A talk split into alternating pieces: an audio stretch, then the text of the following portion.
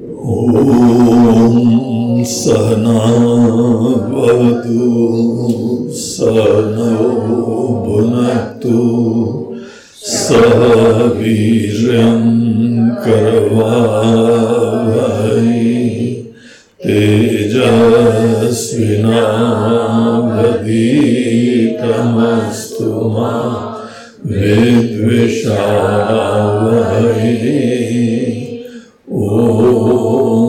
ॐ शान्ति शान्ति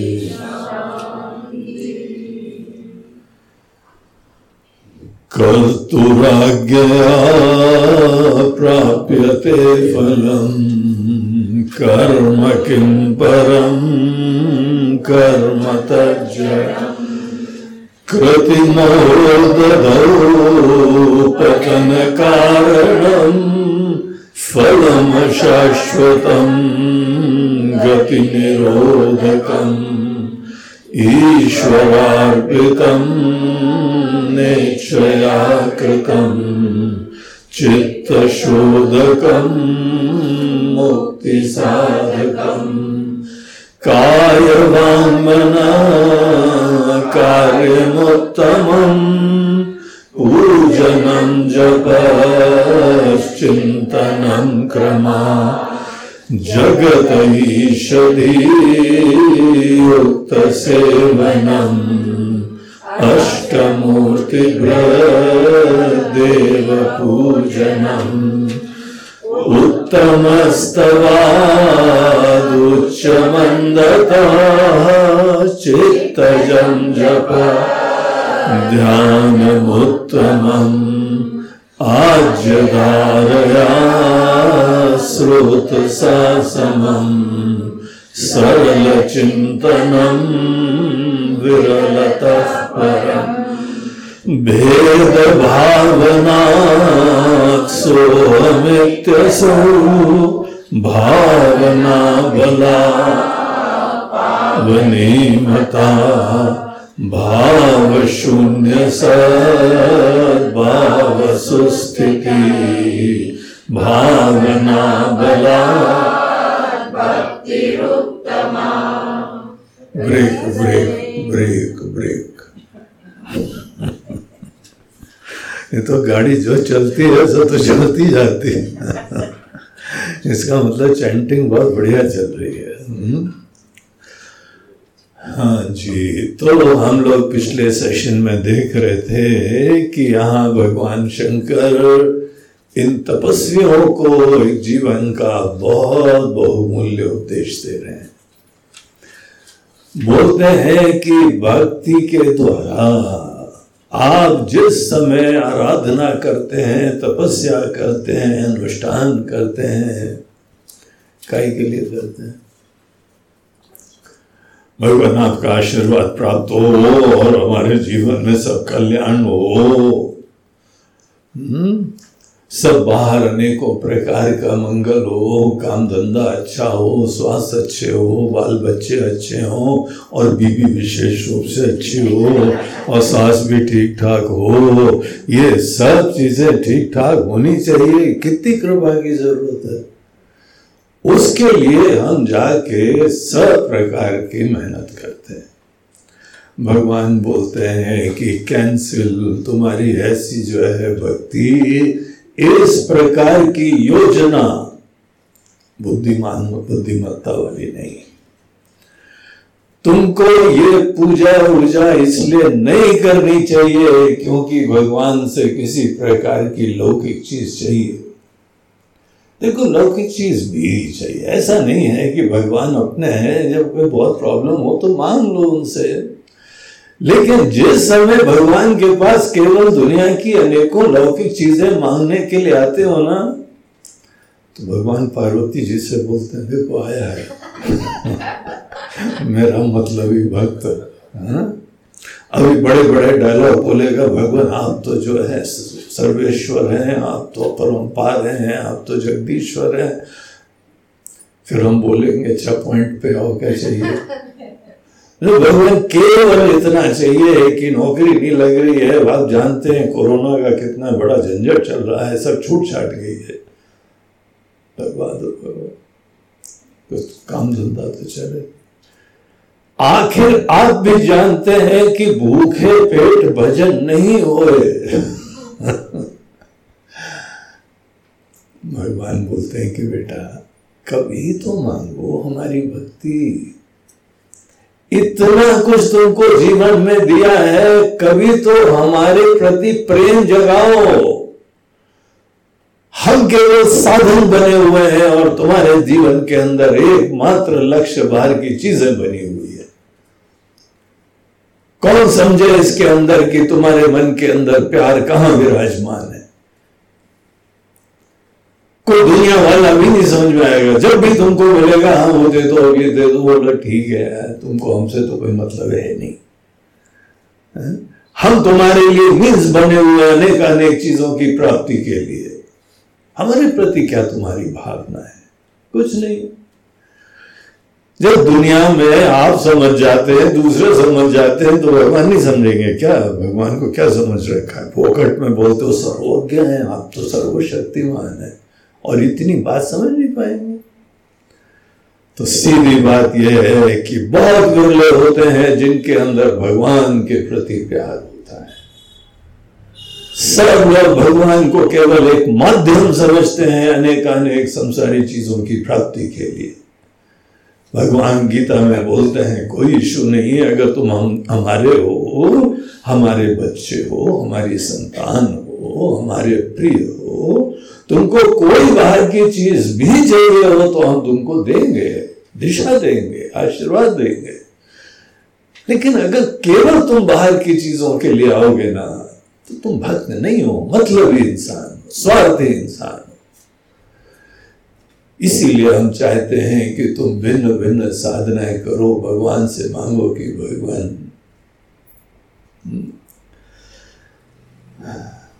जैसे गोस्वामी जी ने मांगा, काम ही नारी प्यारी जिमी लोग ही प्रिय जिमी धाम। तिमी रघुनाथ निरंतर प्रिय लागो मोहिला, राम जी प्रिय लगे हम। ये चाहते हमारे मन के अंदर भगवान के चरणों के प्रति अनुराग हो जाए। जैसा आज विषयों की तरफ़ है, जैसा आज परिवार के लोगों की तरफ़ है जैसा अपने अहम प्रतिष्ठा आदि के प्रति महत्व है। यहाँ पे एक दिन भगवान बैठ जाए। ऐसी भक्ति की तुम इच्छा करोगे तो वो भी हम दे देंगे। वो तुम्हारे काम का है, उससे तुम कृतार्थ होगे, जीवन में धन्य होंगे। अन्यथा क्या बने रहोगे? मांगीला आ गया मांगीला तब मांगने के लिए। जो प्रेमी लोग होते हैं, किसी के पास मांगने के लिए नहीं जाते हैं।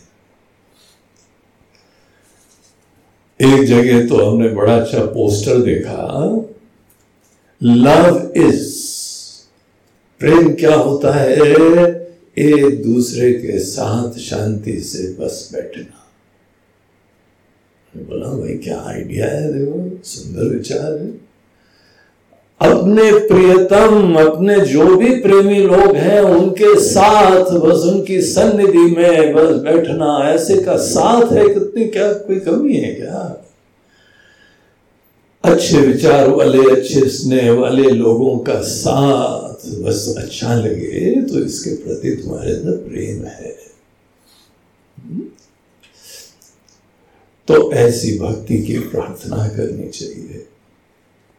यहाँ से उपदेश सार पूरा प्रारंभ हुआ और अनेक अनेक हमको साधनाएँ बताई कि शरीर, वाणी और मन के धरातल पे क्या करना चाहिए जिससे हमारे मन के अंदर भक्ति जन्मे।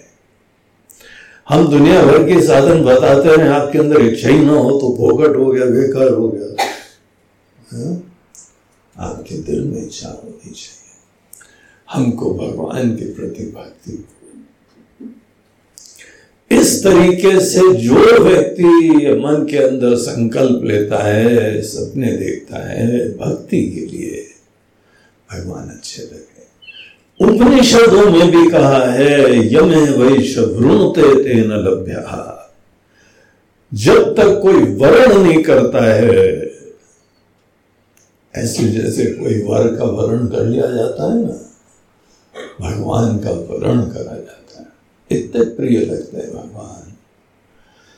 तब तक उसको ज्ञान भी नहीं प्राप्त होता है। मुंडक उपनिषद का मंत्र है।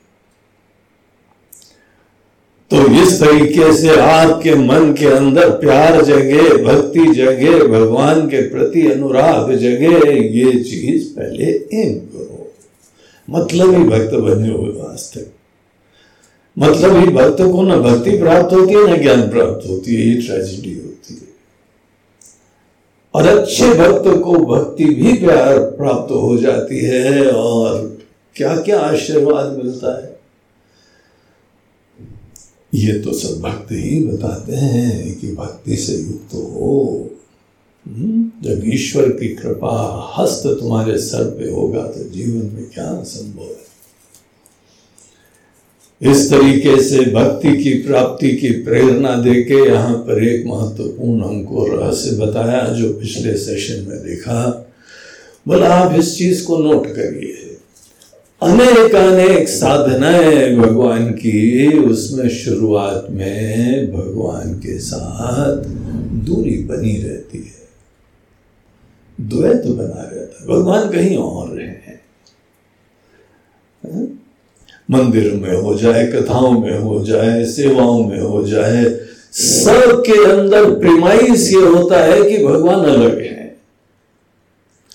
भगवान को अलग बोलने के बाद ही कथाएँ होती हैं, अनेकों बार प्रसंग होते हैं, भगवान की सेवा करेंगे, भगवान का आशीर्वाद प्राप्त करेंगे, भगवान का दर्शन करेंगे।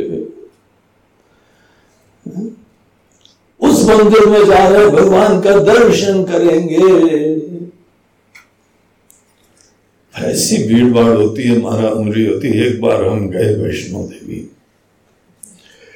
इतनी लंबी लाइन थी, लेकिन वहाँ पे उस समय आदमी का दिमाग खूब स्मार्टली चलता है, जुगाड़ निकालते हैं, तरीका निकालते हैं हमको भी जो है, कोई मिल गया, उसने जुगाड़ लगाया और उसने हमको एक सीक्रेट रास्ते से आगे पहुँचा दिया जय हो माता जी हम्म?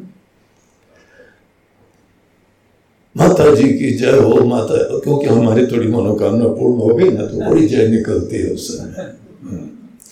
तो माता जी की जय हो। जय माता दी वहाँ ये चलता है। जय माता दी। उन्होंने भी दो चार बार कस के बोला जय माता दी। शॉर्टकट मिल गया आगे पहुँच गए। हम्म? उस समय हमको वहाँ पे पहुँचने में तो ज़्यादा टाइम नहीं लगा, लेकिन जिस समय माता जी के साथ हम दर्शन कर रहे थे, थोड़ी गुफ्तगु कर रहे थे, कुछ अपने दिल की बात बता रहे थे, पीछे से एक धक्का लगा कि पुलिस वाला बोलता हो गया, चलो हो गया। एक क्षण, आधे क्षण के लिए भी माता जी के साथ नहीं बैठ। पुलिस वाला बोलता है देखा, कितना अच्छा दर्शन करा दिया। बोला हाँ भाई, बहुत अच्छा दर्शन करा दिया। इतनी मेहनत करी उसके उपरांत एक क्षण के लिए। दूरी जब रहती है, आपसे भगवान अलग रहते हैं तो आधे क्षण के लिए भी दर्शन कर लो तो मन बहुत ही धन्य होता है। वाह वाह वाह वाह, क्या किस्मत थी। फ्लीटिंग ग्लांस प्राप्त करा हमने। भगवान को देखा आज शुरुआत में अनेक अनेक कथाएँ, व्यवस्थाएँ, परंपराएँ, सब हमसे भगवान अलग हैं, ये मान के ही होता है। इसको क्या कहा? भेद भावना सो अमित्य सो भावना भेदा, पावनी मता। ये भेद भावना है। और ये भगवान बोल रहे हैं, हमारे आचार्य बोल रहे हैं, जो अद्वैत में रमने वाले हैं, जो अहम ब्रह्मास्मि का उद्घोष करते हैं, जो कण कण में ब्रह्म है, आपकी आत्मा है ब्रह्म, ये सिद्धांत बताने वाले हैं। वो भी कह रहे हैं कि भगवान का पसंद तो करो दर्शन करे कि नहीं करे महाराज जी वही तो कोशिश कर रहे हैं अभी तक हुए नहीं है। बोलते नहीं वहाँ जाओ। उस मंदिर में जाओ। वो पहाड़ की चोटी पे जाओ। इधर तपस्या करो मेहनत करो। और ये सर्व अनेक अनेक जो है मंदिर कितने दुर्गम स्थानों में होते हैं। आज के समय जाने में बहुत ही जो है प्रॉब्लम होती है, उस समय बनाया कैसे होगा उन्होंने वहाँ लेकिन तब भी इनका सिद्धांत ऐसा है कि दुर्गम स्थानों में भगवान को बैठा है, और माताएँ वो तो सदैव चोटी पे बैठती है जो भी देवी जी के मंदिर होते हैं, बहुत ऊँचे स्थान पे होते हैं। उसका विशेष प्रयोजन होता है।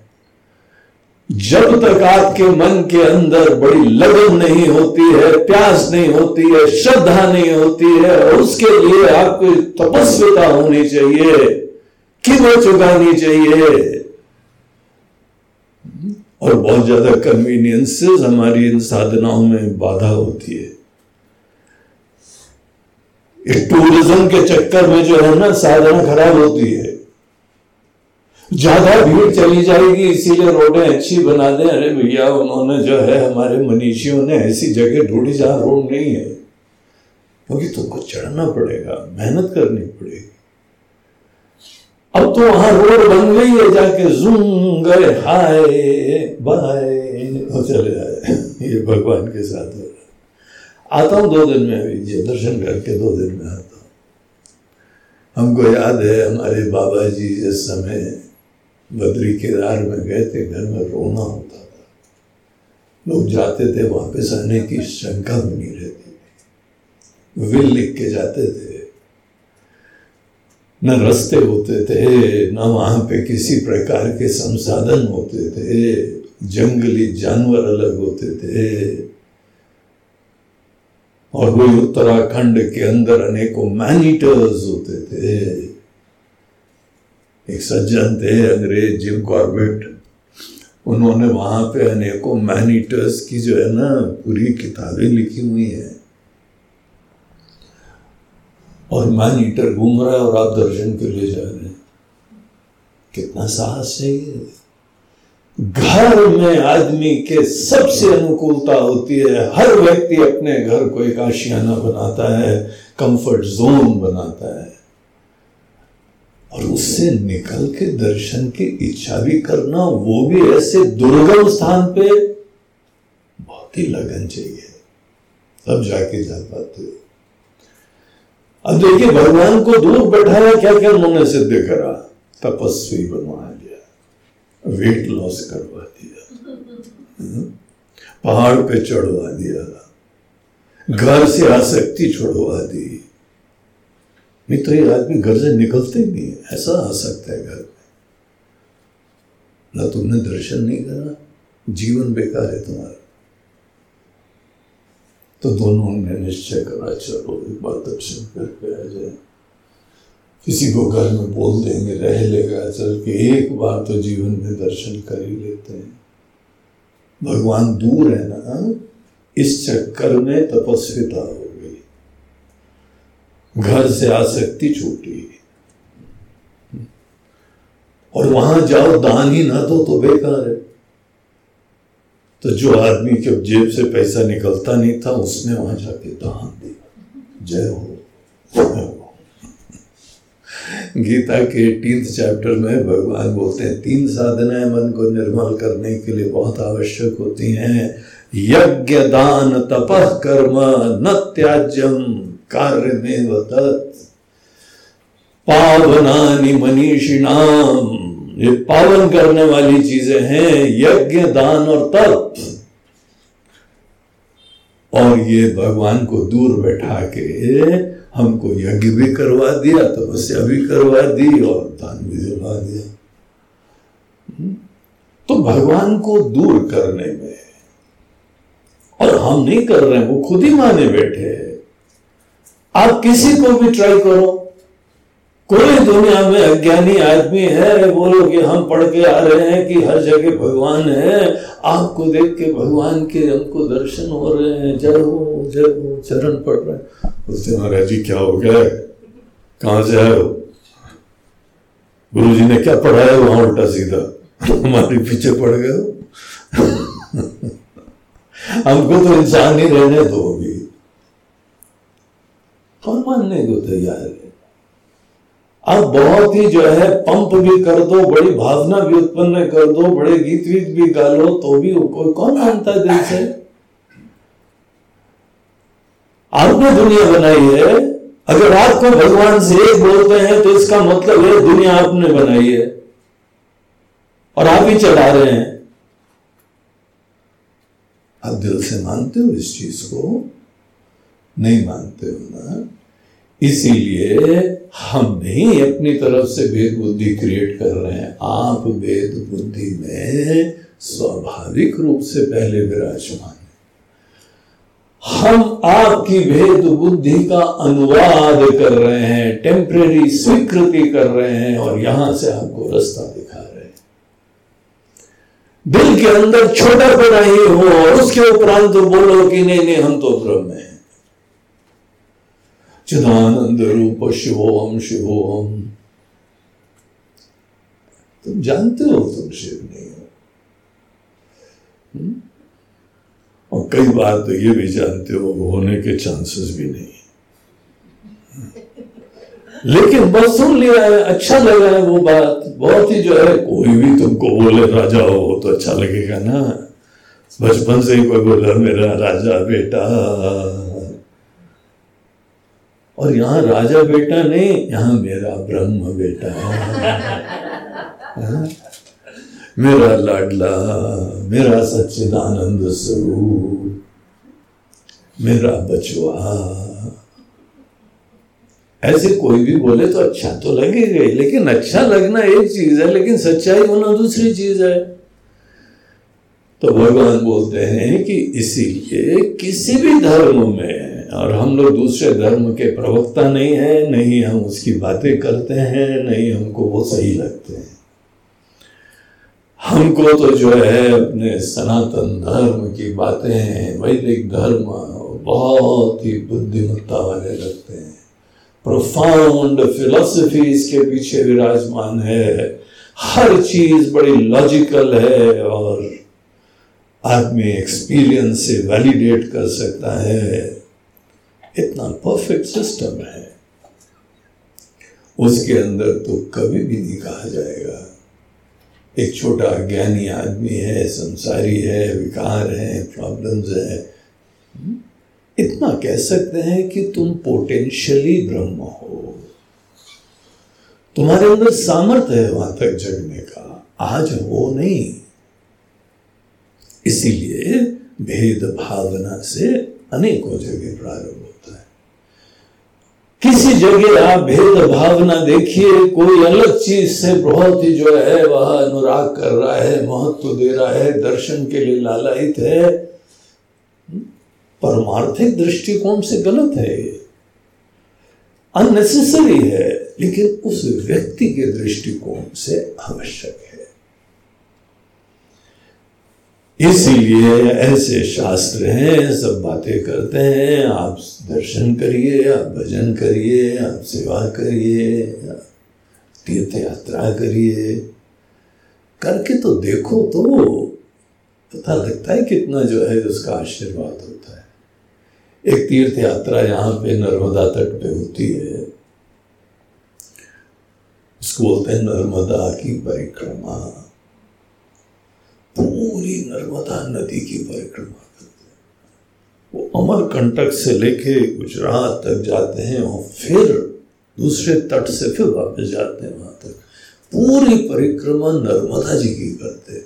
जैसे मंदिर में गर्भगृह की करते हैं ना, वैसे पूरी नर्मदा जी की परिक्रमा करते और एक परिक्रमा आप कर ले, आपके अंदर जो है सब दोष खत्म हो जाएँगे, शरीर के विकार खत्म हो जाएँगे, भक्ति निश्चित रूप से उत्पन्न हो जाएगी। क्योंकि वही नर्मदा जी के प्रति भक्ति भावना है, इतनी भक्ति भावना के अनेकों कष्ट सह रहे हो। ऐसे सुंदर सुंदर तरीके कोई आदमी भी कहीं खड़ा हो निर्मल भी कर देते हैं, उसके अंदर भक्ति भी उत्पन्न कर देते हैं।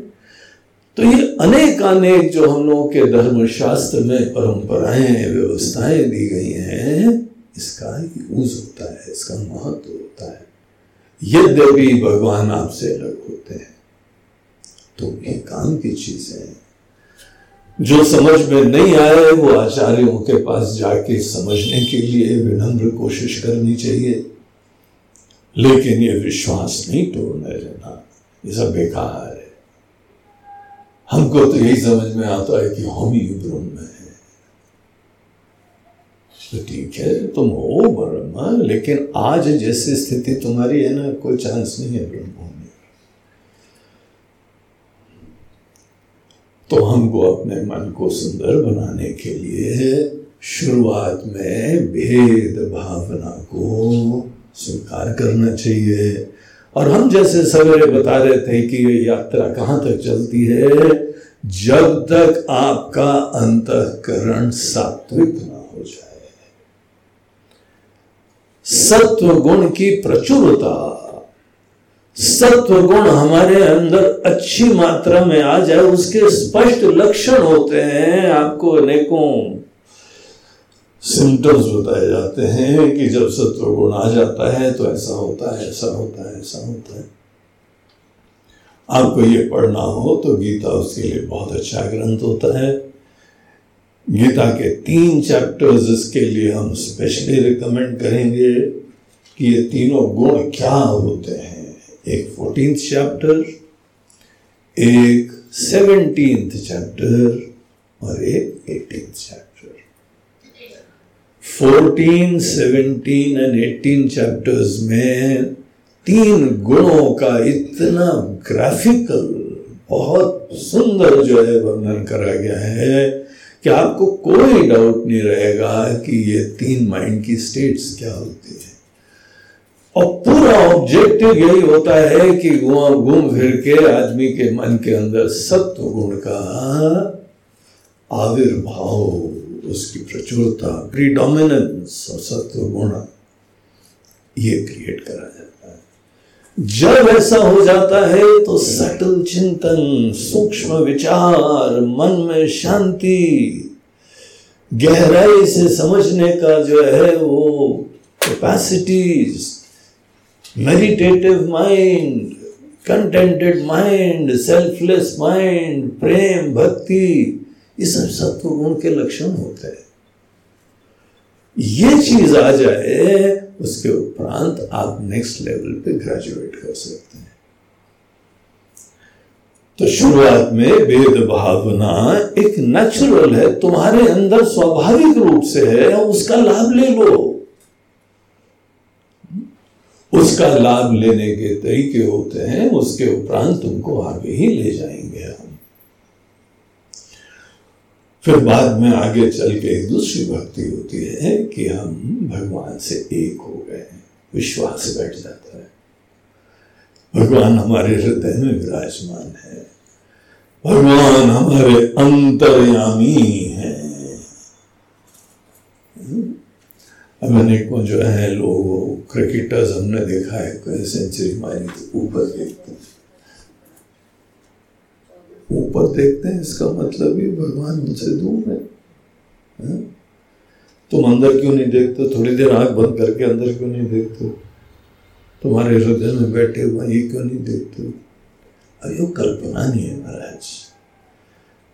अभी हमारी माइंड की स्टेट ऐसी है कि ये हमारे मन के अंदर अभी संभावना ही नहीं दिखाई पड़ती है।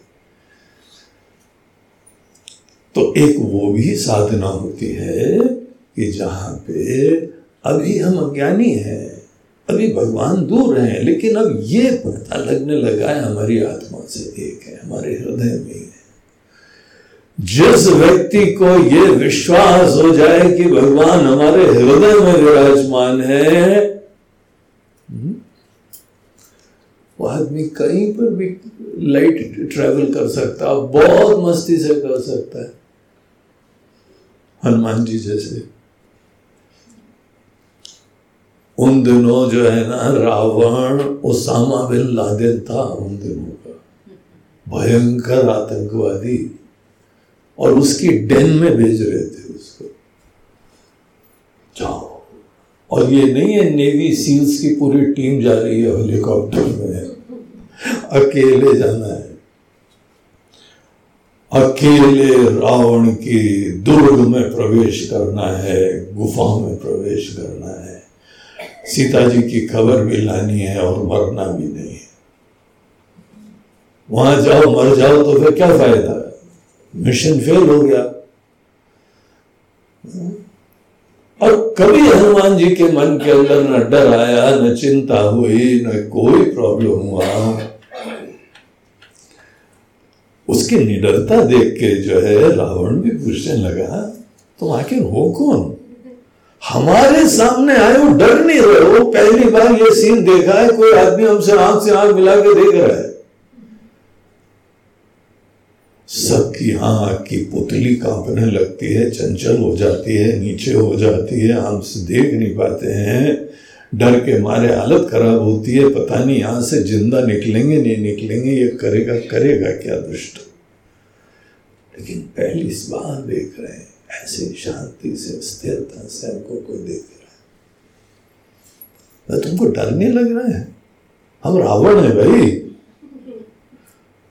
और पता है तुमको अरे हमको संकोच हो रहा है तुमको अपना परिचय देने के लिए, क्योंकि सब पूरी दुनिया हमारा परिचय जानती है। उसामा बिन लादेन उस समय का वो क्या अपना मुँह से परिचय देगा? परिचय वरिचय नहीं, इनको कुछ और दो। दो डंडे लगाओ, ये करो, वो करो, तब समझ में आ जाएगा। हनुमान जी बिल्कुल शांत। फिर उसने पूछा तो तुम कौन हो? ये तो बताओ। तो बोलते हैं कि हम, हे रावण, जिसकी कृपा से तुमने तीनों लोगों जीते हैं ना वो ईश्वर के हम सेवक हैं, दूत हैं। हम उनके मैसेंजर हैं। हम उनके अंश हैं। वो हमारे हृदय में रहते हैं। आपको पता है, जिस समय राम जी वन में थे ना सुग्रीव के साथ दोस्ती हो गई थी उनकी। उसके बाद बरसात का मौसम आ गया था। तो सीता जी को ढूँढने की योजना बरसात के बाद की निश्चित हुई थी। अब बरसात का मौसम खत्म होने लगा और उसके उपरांत भी कोई सुग्रीव की तरफ़ से पहल नहीं हो रही थी कि चलो अब बढ़ा जाए, ढूँढने के लिए योजना बनाई जाए। वो मस्त था खाने पीने भोग मिला इसमें बहुत दिन बाद राज्य मिला था उसको। लेकिन तीन महीने तक सुग्रीव तो नहीं गया। आपको पता है, हनुमान जी भी नहीं गए। उनके परम भक्त थे, इनके मंत्री थे। सुग्रीव के ये प्रधानमंत्री थे, प्राइम मिनिस्टर थे उनके। सर्वे सर्वा थे। लेकिन उनके पास भी मिलने नहीं गए। अनेकों बार राम जी के पास भी नहीं गए। क्योंकि भगवान को वो अपने से अलग देखते ही नहीं है। हृदय में देखते हैं। इसीलिए तो कहानी आती है ना, सीना पहाड़ के उन्होंने दिखा दिया अंदर ही बैठे हुए जिसके हृदय में भगवान है, जिससे कभी अलग नहीं होते हैं, उसको कोई कहीं जाने में डर वर भी नहीं लगता है। हमको तो सन्यासियों को देख के, महात्माओं को देख के बड़ी प्रेरणा होती है, जंगल में अकेले बैठे हुए। महाराज जी, कोई शेर वेर आ जाए खा ले आपको कोई मुसीबत हो जाए, डर नहीं लगता है। बोलते हैं, सही बात है, नहीं लगता है तो ही बैठे हैं। क्यों नहीं लगता है? क्योंकि हमारे हृदय भगवान बैठे हुए हैं। तुम भी ट्राई करो। तुम्हारे हृदय में जब भगवान होंगे तो कहाँ पे तुमको डर लगेगा? तुम कहीं भी चले जाओ। तो एक वो भी भक्ति होती है, जिसको बोलते हैं अभिदा भावना। शुरुआत में एक भक्ति का प्रकार है कि भगवान हमसे दूर हैं, अलग हैं। और एक भक्ति का प्रकार है कि भगवान हमारे हृदय में है। हम उनसे अलग ही नहीं है। तो ये दोनों प्रकार की भक्ति अपने शास्त्रों में बताई जाती हैं और यहाँ पे भगवान शंकर इन तपस्वियों को बता रहे हैं कि ये वाली निश्चित रूप से ज़्यादा पावनकारी है। ये पवित्रता लाने वाली है, निर्मलता लाने वाली है, फ्रीडम लाती है, स्वतंत्रता लाती है, बल लाती है, ज़्यादा अच्छी भक्ति भी लाती है। देखिए, जब भी किसी के साथ प्रेम होता है उसे एकता का ही एक प्रयास होता है। दूरी खत्म करी जाती है। और जो आदमी अपने हृदय में भगवान को बैठा ले तो कितना प्रेमी है। इसी ने भक्ति उत्पन्न करी। तो ये सब बातें यहाँ बताने के बाद फिर आगे के नाइन्थ श्लोक में हम लोगों ने देखा था कि जब हमारी भेद भावना। देखिए, जितनी अविदा भावना में आप रमोगे कि आपके मन में विश्वास बैठता जाएगा कि आपके हृदय में भगवान है, क्या होगा उससे? भेद भावना समाप्त होती जाएगी। जीवन भर भेद भावना थी, हमारा छोटापना, हमारी असुरक्षा, हमारी दीनता। हम्म? आदमी को डर लगता है। सब छूट जाएगा तो क्या होगा? ये रिश्ते चले जाएँगे तो क्या होगा? क्योंकि आज भी भगवान तुमसे दूर है। तुम आज भी छोटे हो। और भगवान का से अभी दूरी बनी हुई है। अगर भगवान तुम्हारे हृदय में आत्मा की तरीके से ही विद्यमान है, ये विश्वास हो जाएगा तो सोचो तो तुम्हारे अंदर डर ही नहीं आता है। चिंता नहीं आती है। भगवान कहीं पर भी ले जाए हमको। हम तो होते हैं ना, और हम के साथ ही भगवान जुड़ गए हैं। सदैव भगवान हमारे साथ होते हैं। इसीलिए ये पावनकारी होती है। लेकिन हम आज चाहें तो भी जल्दी नहीं कर पाते उसके लिए सात्विक मन चाहिए। ये अविदा भावना वाली भक्ति के लिए सात्विकता परम आवश्यक होती इसीलिए शुरुआत में सात्विकता का पूरा रहस्य जानो और मन को सत्व गुण से युक्त करने की कोशिशें करो। उसी के लिए हम लोग के सब शास्त्र हैं जो बताते हैं। और जब हमारे मन के अंदर अपनी ही सत्ता मात्र में सतभाव संस्थिति, सुस्थिति। अपने होने मात्र में स्थित रहो। अपने होने मात्र में रहने में ही परमात्मा की एकता है। ये बातें उनको समझ में आती हैं। इसीलिए केवल होने मात्र में ही भक्ति की जो है वो सफलता है। देखिए नवधा भक्ति के बारे में भी सुनते हैं ना? नवदा भक्ति में, शुरुआत में, श्रवणम, कीर्तनम, विष्णु। भगवान का श्रवण करा, कीर्तन करा, पूजन करा और और फाइनली क्या होता है? आत्मनिवेदन जीव भाव उनके चरणों में समर्पित कर देते हैं। हमारी पृथक इंडिविजुअलिटी समाप्त हो जाती है और वहीं पे चिन्मयी सत्ता मात्र अवशिष्ट रहती है। जब हमारा जीव भाव नहीं रह गया तो यही हम है। भगवान और हम एक होने लगते हैं। इसकी भावना होती है। अभी पूरा ज्ञान नहीं हुआ है। लेकिन अनुभूति होने लगती है, बड़ा आनंद आने लगता है, ये विश्वास होने लगता है। ये प्रोपोजिशन बड़ा लॉजिकल लगने लगता है। तो ऐसी स्थिति होती, इसको उत्तम भक्ति कहते हैं। भक्ति ही उत्तम। भावना बला, भक्ति उत्तम। आप अपने एग्जिस्टेंस अपने सत्ता मात्र में स्थित रहे धन्यता से।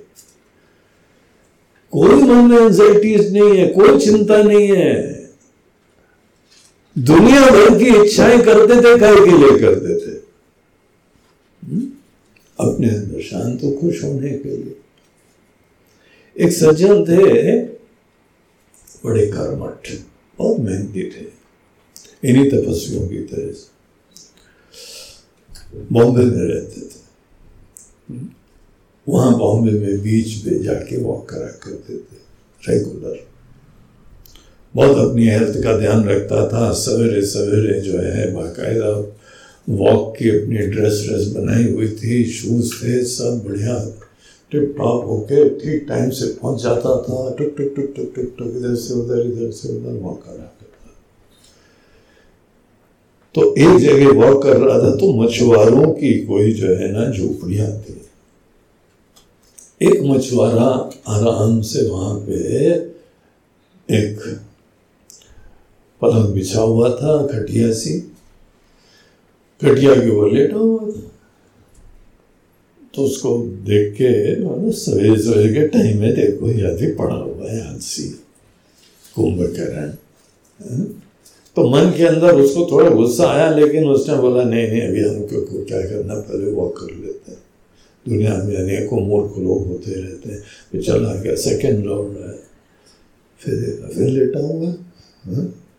धीमे धीमे बिल्टअप होने लगा उसको गुस्सा। तीसरे राउंड से तो उसको रुके ही नहीं गया वो रुका उसके पास गया वहाँ क्यों गया कौन आपका परिचय उसने बैठो बैठो स्टूल मंगवा बाबू जी देखो यहाँ पे आए हैं। हम्म, तो उसने बैठाया बोला हाँ महाराज जी क्या चाय पियोगे? बोला नहीं चाय तो नहीं तुम हट्टे कट्टे दिखाई पड़ते हो स्वस्थ है बोलते हैं हाँ भगवान की कृपा है। हाँ सब ठीक है। कैसे आना हुआ आपका? बोलते हम ये देखते हैं, तुम करते क्या हो? हमारी जिज्ञासा हुई जानना चाहते हैं। हम मछुआरे हैं। मछली पकड़ते हैं। अपनी नाव लेके सवेरे सवेरे जो है, समुद्र में जाते हैं और पकड़ के ले आते हैं। बोलते अभी तो सवेरे ही है ना? बोलते हो गया। राउंड लग गया हमारा। बोलते अच्छा कितने बजे गए थे?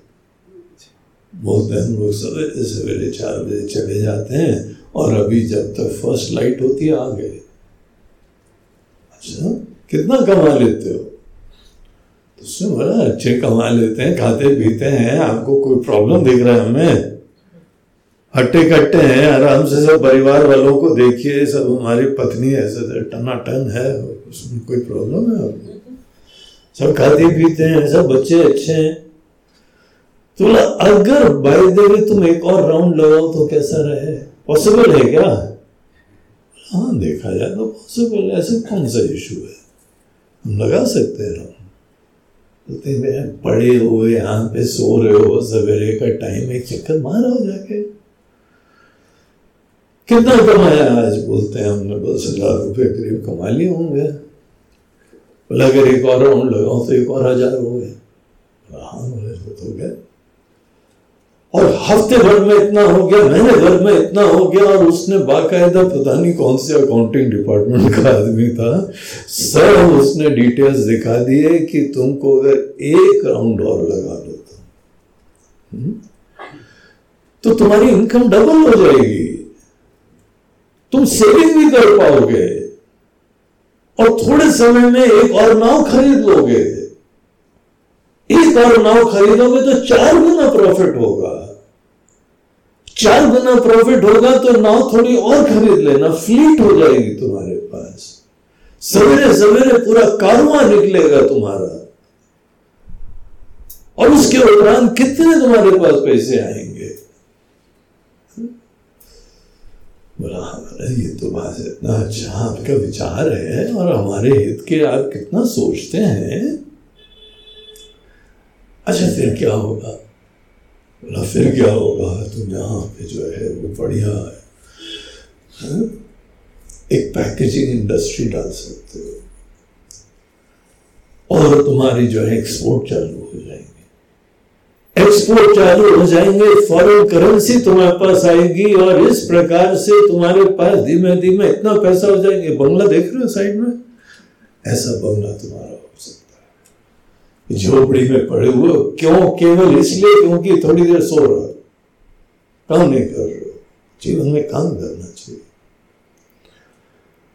तो सुन रहा क्या एकदम बढ़िया सपना है।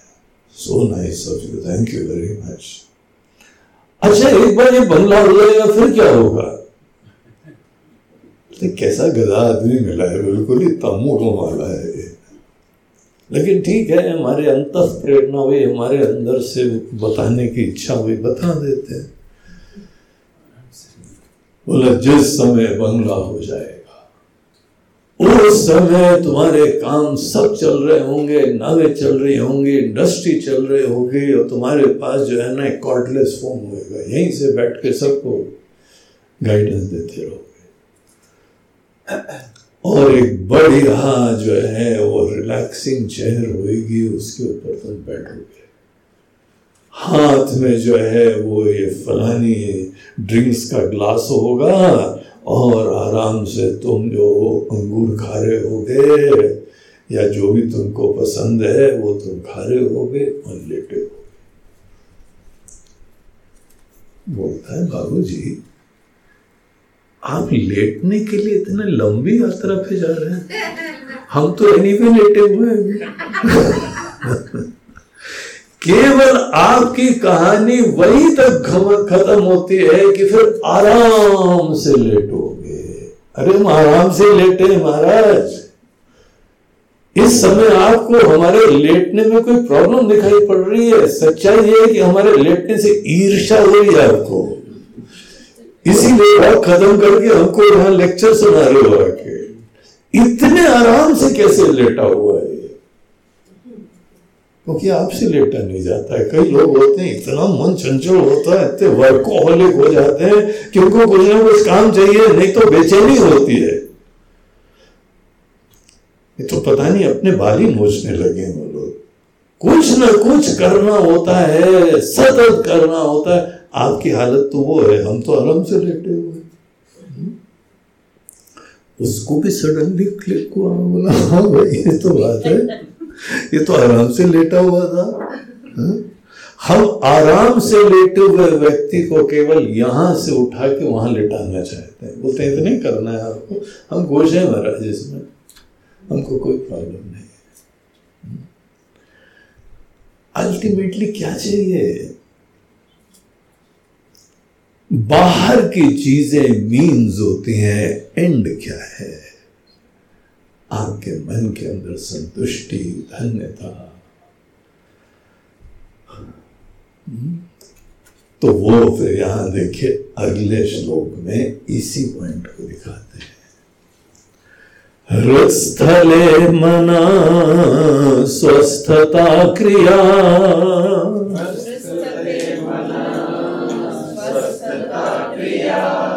भक्ति योग बोधाश्च निश्चित भक्ति योग बोधाश्च निश्चित बड़ा इंटरेस्टिंग श्लोक है, इसके अंदर शिव जी क्या बता रहे हैं।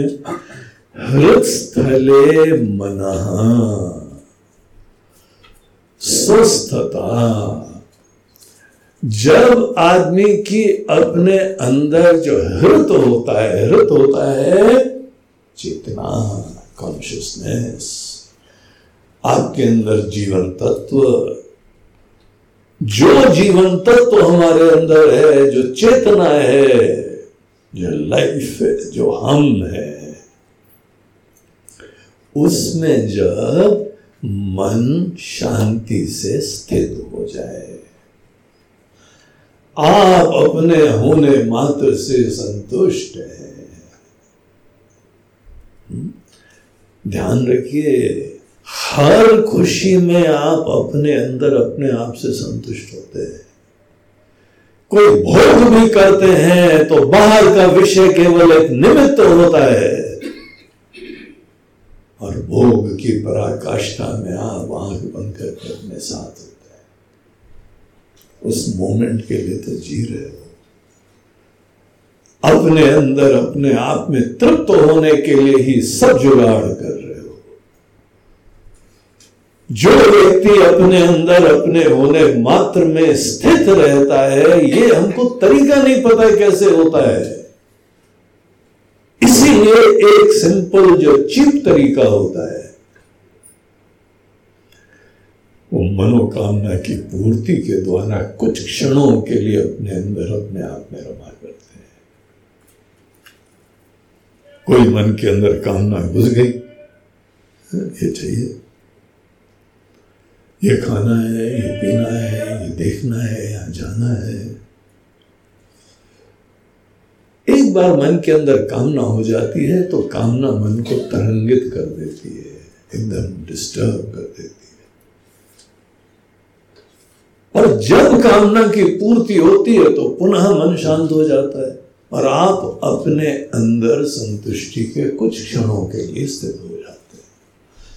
आप मैं में ही स्थित होते हैं। मैं के अंदर स्थिति ही अनेकों विषय के भोगों का भी पर्यवसान होता है। भोग का भी होता है और योग का भी अनेक अनेक साधनाओं का पर्यवसान भी इसी चीज़ में होता है कि हम अपने अंदर अपने आप में संतुष्ट होकर बैठे। इसको यहाँ देखिए किस शब्दों से बताया जाता है? हृदय मन, स्वस्थता। ऐसे लोगों को स्वस्थ कहा जाता है। देखिए स्वस्थता की परिभाषा क्या होती है? स्वस्थता शब्द बनता कैसे? स्व में स्थित होना उसको स्वस्थता बोलते हैं। स्वस्थता की डेफिनेशन आज जो है, किसी से पूछो हाँ आर यू हेल्दी कोई जो है, वह अनेकों महात्माओं से पूछा महाराज जी, कैसे हैं आप? ठीक ठाक है ना? छो तो क्या पूछना चाहते हो? हमारे शरीर के बारे में? हमारे मन के बारे में? हमारे बैंक के बारे में? हमारी फाइनेंशियल सिक्योरिटी के बारे में? समाज में हमारी प्रतिष्ठा के बारे में? हम्म? आप कैसे हैं? उसे तुमको पता है हम है कौन? हमारा तो मन उसी चेतना में रम रहा है। शरीर के अंदर कमियाँ हैं और कोई नहीं रोक सका है। सब ऋषि मुनि लोग, अनेकों ज्ञानी लोग, भगवान का भी अवतार सब आते हैं, जाते हैं। शरीर के विकार तो होते रहेंगे। मन के उतार चढ़ाव होते रहेंगे। फाइनेंसेस भी जो है, वो आते जाते रहेंगे। लक्ष्मी तोय तरंग भंग चपला, विद्युत चला जीवनम। लक्ष्मी जो है लाइटनिंग की तरह कही जाती है। लक्ष्मी तो ये तरंग भंग चपला, चपल होती है।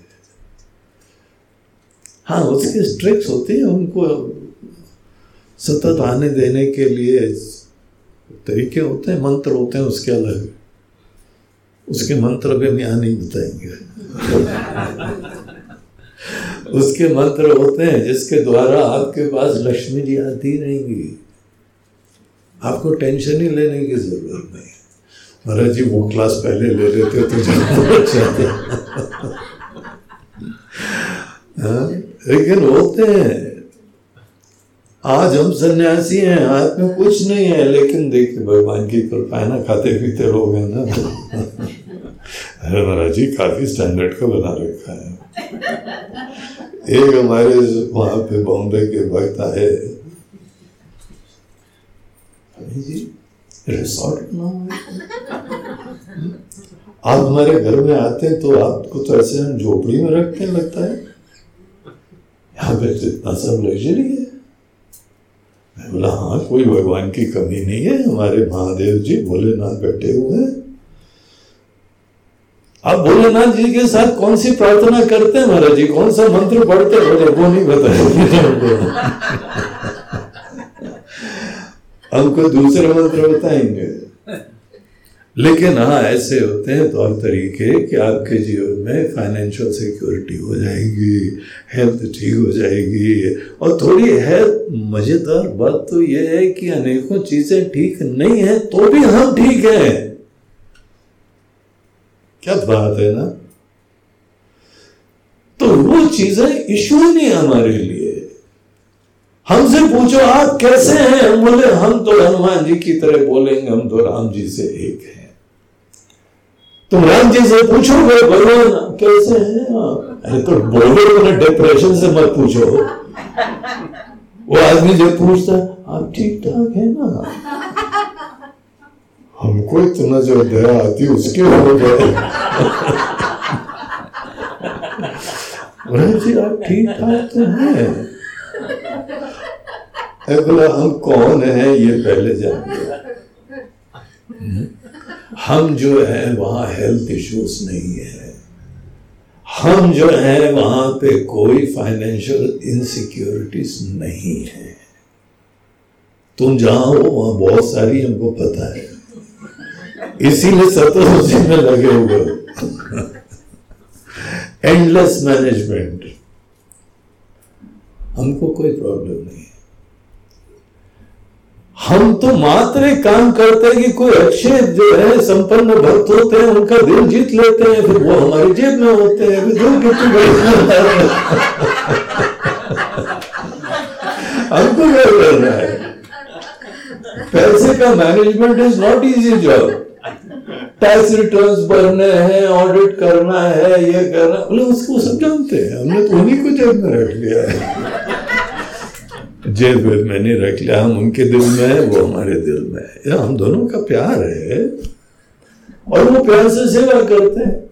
इतना पैसा जमा कर लिया काहे के लिए? दो चार दस स्वामी लोगों की सेवा कर देगा, वहाँ पे तो समुद्र से एक लोटा भी नहीं कम होएगा। है ना ये बात? बोलो बोलो। है ना? तो ये तरीके होते हैं, लेकिन हमको जो है ना, इस चक्करों में टेंशन नहीं लेना पड़ता है। हम खुद हृदय मन स्वस्थता। अपनी कॉन्शियसनेस में, अपनी आत्मा में, अपनी सच्चिदानंद स्वरूप में, अपनी सत्ता मात्र में स्थित रहना। शिव जी हैं। शिव जी बोल रहे हैं, ये काम करो। तुम्हारे अंदर कभी प्रॉब्लम नहीं आएगा। हम्म? इसी को स्वस्थता जानो। स्वस्थता की अन्य परिभाषाएँ तुम जानते हो कितनी जाए फ्रजाइल होती है। हमारी शुगर ठीक है, हमारे कोलेस्ट्रॉल ठीक है, हमारा बीपी भी ठीक चल रहा है और हमारी जो है यूरिया भी ठीक चल रही है। और यूरिक एसिड भी ठीक हो रही है? और इस समय जो है वो ब्लॉकेजेस भी भी नहीं है कोई। ये हेल्थ की परिभाषा बुद्धू, ये हेल्थ की परिभाषा नहीं है। स्व में स्थित रहना स्वस्थता होती है। संस्कृत शब्द है। जो घर में ही अटैच होके स्थित रहे, वो गृहस्थ। घर में ही स्थित रहता है। जो कभी तो निकलो बाहर बोला कहाँ निकले। कौन सा ताला लगा के जाए? हमारा पूरा हशियाना लूट जाएगा, मैं नहीं निकलूँगा। जो घर में स्थित रहे, वो गृहस्थ। जो स्व में स्थित रहे, वो स्वस्थ। दोनों में स्थ स्थ स्थ मतलब तिष्ठती, स्वस्मिन तिष्ठती। और यहाँ भगवान देखिए क्या बोलते हैं कि भक्ति योग बोधाश्च निश्चितम। क्रिया, भक्ति, योग, बोध। ये सब योग बता रहे हैं समस्त योग भले जो है, वह कर्म योग हो जाए, भक्ति योग हो जाए, राज योग हो जाए, ज्ञान योग हो जाए, ये अनेकानेक प्रकार के योग हैं ये। योग से मुक्ति नहीं होती है। योग एक अलग प्रकार की साधना होती है, अलग क्लास की साधना होती है। मन को निर्मल शुद्ध करने की साधना मन को सुंदर निर्मल करने की साधनाओं को योग बोलते हैं। इसीलिए जब भी कोई आदमी किसी प्रकार के योग में बड़े ऑप्शंस होते हैं अब भक्ति योग एक योग है, यही एकमात्र नहीं है। एक कर्म योग होता है, अष्टांग योग होता है, पतंजलि जी का अष्टांग योग, राजयोग भी बोलते हैं ज्ञान योग होता है। आप किसी भी योग से, और ज़्यादा बुद्धिमत्ता यह है कि आप समस्त योग का आश्रय लीजिए। ये गीता का तरीका है। गीता में भगवान ने कर्म योग, बुद्धि ज्ञान योग, संन्यास योग, ध्यान योग, सब योग अर्जुन को बताए। कुरुक्षेत्र के मैदान में खड़े खड़े वो ये नहीं कहते कोई एक तरीके का आश्रय ले लो। सब योग का आश्रय लेना चाहिए। और योग से फ़ायदा क्या होगा? क्या होगा योग से? मुक्ति होगी? बोलते नहीं। मन सुंदर बन जाएगा शांत बन जाएगा सात्विक हो जाएगा। योग का ऑब्जेक्टिव मन को सात्विक करना ही होता है। तो जिस समय कोई व्यक्ति योग का आश्रय लेता है, किसी भी योग का आप गहराई में देखिए। योग अनेकों हैं। गीता के प्रत्येक चैप्टर के एंड में एक वाक्य आता है। यदि श्रीमद भगवद गीता सु उपनिषद वो एंड में देखेगा चैप्टर के ऐसा वाक्य लिखा होता है। ब्रह्म विद्यायाम योग शास्त्रे श्री कृष्ण अर्जुन संवादे पुरुषोत्तम योगो नाम पंचदशोध्याय तो ये जो यहाँ पे अध्याय हुआ, जो कि श्री कृष्ण और अर्जुन का डायलॉग था श्री कृष्ण अर्जुन संवादे। उसके अंदर विषय क्या था? ब्रह्म विद्यायाम योग शास्त्र इस चैप्टर के अंदर ब्रह्म विद्या वो भी बताई गई है और योग शास्त्र भी बताया हुआ है। तो ब्रह्म विद्या एक अलग चीज़ होती है और योग शास्त्र एक अलग चीज़ होती है। और एक जगह भगवान ने स्पष्टता से अर्जुन को बताया, योग युक्तो मुनिर ब्रह्म अचिरे नाधिगछति जो योग युक्त होता है ना वो ब्रह्म में, आत्मा में जगना उसके लिए चुटकी का खेल होता है। इसीलिए योगी बनना तस्मात योगी भवा अर्जुन इसलिए अर्जुन योगी बनना चाहिए। तो योग जो है, अनेकों प्रकार के होते हैं। कौन कहा खड़ा हुआ है, किसी की प्रकृति कैसी है, उसके अनुरूप योग होता है। किसी का डिस्पोजिशन बहुत ही भावनात्मक होता है, उसको भक्ति योग दिया जाता है। किसी का अंतकरण के अंदर कर्म की बड़ी उत्कंठा होती है। खूब सेवा, खूब अनेकों अचीवमेंट्स क्रिएटिविटी उसके लिए कर्म योग बहुत अच्छा पैकेज होता है।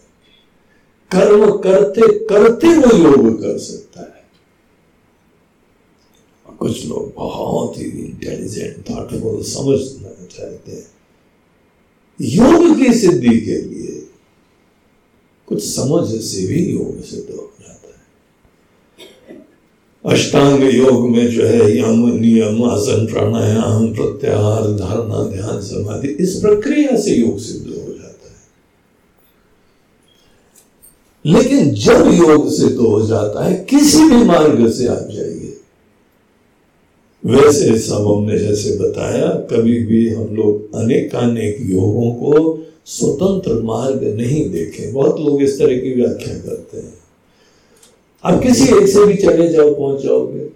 इस सोच गलत है। क्योंकि हर पर्सनालिटी में भावनाओं का भी अस्तित्व होता है, बुद्धि का भी अस्तित्व होता है कर्म का उत्साह भी होता है बॉडी कॉन्शियसनेस भी होती है।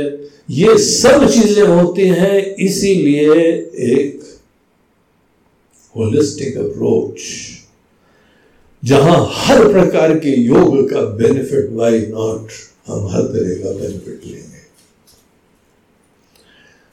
लेकिन योग जब युक्त तो हो जाते हैं, जब हम योगी बन जाते हैं तो मतलब क्या होता है? बोलते हैं, हर योग एक ही जगह पहुँच जाता है। अंदर क्या होता है? स्वस्थता। आदमी मैं में टिकने लगता है, मैं में ठहराव होने अन्यथा मैं के अंदर आदमी थोड़ी देर टिक भी नहीं सकता है। इतना मन जो है, चंचल होता है, फिर भाग गया, फिर सोचने लगा, फिर अनेकों चीज़ें दिमाग में आ गई। प्रभावित हो गए, प्रेरित हो गए। देखिए, अगर अपने मैं में स्थित रहो तो कर्मों में प्रॉब्लम नहीं है। लेकिन हम इस चीज़ को छोड़ के करेंगे तो अंदर विक्षेप। स्वस्थ होके करना चाहिए कर्म। और योग हमको स्वस्थ करने के लिए होता है। ये जो योगासन है ना, योगासन एक योग है, बल्कि ये पूरा पैकेज भी नहीं है। आपके यद्यपि शरीर को भी स्वस्थ करने के लिए बड़ी सिंपल अच्छी एक्सरसाइजेस होती है। बेसिकली बेंडिंग एक्सरसाइज होती हैं, जो साथ साथ उसमें प्राण का समावेश भी होता है। इनहेल एक्सेल जो है, हम कब करते हैं, कैसे करते हैं? शरीर की स्वस्थता होती है, लेकिन इसी से ही मन जो है मन, स्वस्थता। अपनी अवेयरनेस में, अपनी चेतना में मन स्थित हो जाए। ऐसा गोल जब आप सिद्ध करिए, तब योगी बन जाते हैं। तो यहाँ भगवान बोलते हैं कि देखो, इस तरीके से आप जो है, कोई भी योग का आश्रय लें, गोल्स बड़े क्लियर होने चाहिए। आप भजन करो, आप ध्यान करो, आप चिंतन करिए, आप सेवा करिए। लेकिन अपने अंदर झाँक के देखो, योगी बन रहे हो कि नहीं? क्योंकि तभी हम स्वस्थ होते हैं। स्वस्थ हो। रोगी बनने में बड़ी पीड़ा होती है। विकार होते हैं, बेचैनी होती है। तो यहाँ पर ये चीज़ बता के बोलते हैं कि देखो, ये जो अभिधा भावना हमने बताई ना इसका भी अल्टीमेटली पर्यवसान कल्मिनेशन इसी चीज़ में होता है कि हृदय मना स्वस्थता मैं के अंदर ही स्थित रहते तो शुरुआत में भेद भावना से भक्ति चालू करी, फिर भगवान हमारे हृदय में ही है, हमसे अलग नहीं है तो मन शांत होने इस तरीके से यहाँ पे दसवें श्लोक के साथ एक वो सेक्शन भक्ति का खत्म होता है।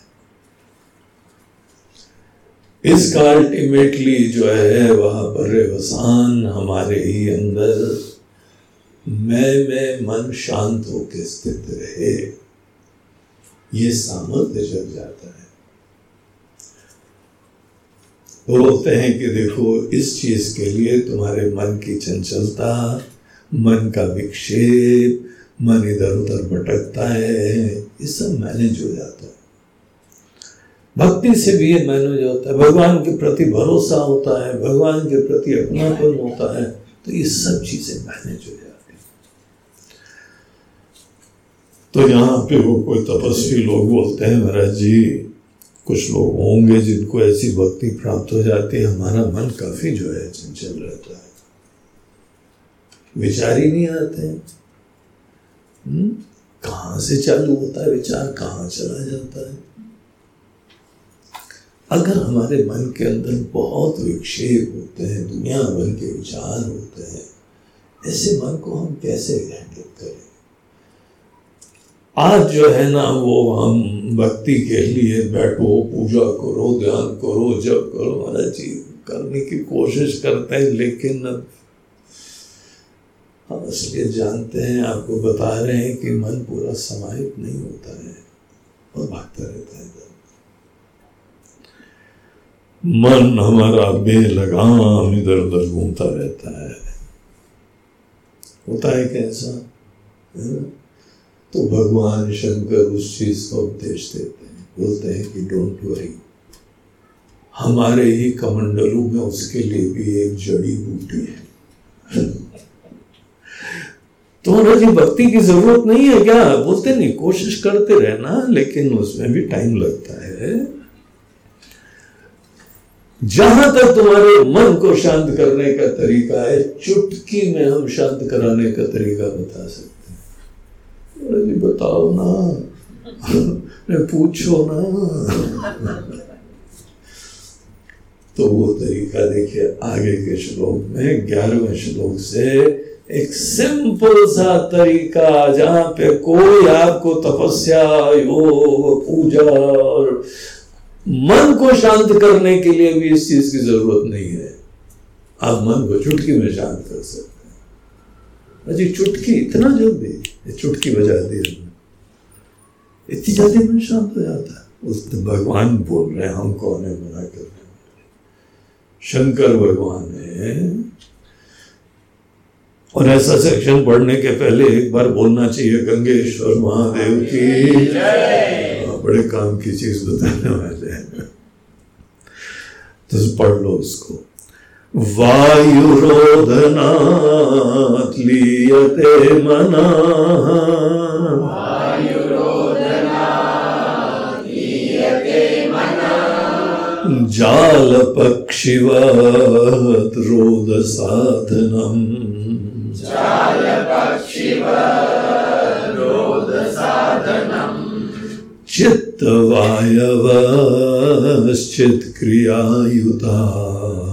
साधनम जाल पक्षिवत रोद साधनम चित्तवायवश्चित् क्रियायुता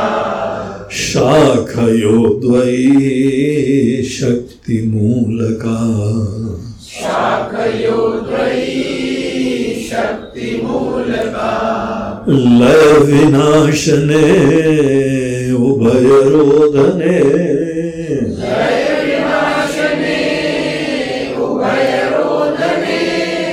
लय गतं पुनर्भवति नो मृतम्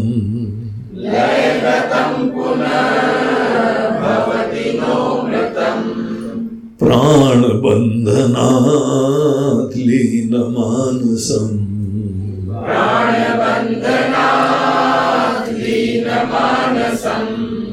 एकचिन्तनात् नाशमेत्यदा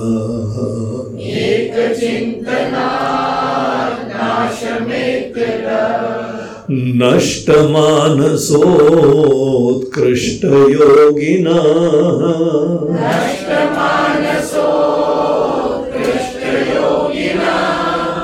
कृत्यमस्ति किं स्वस्थितिं यतः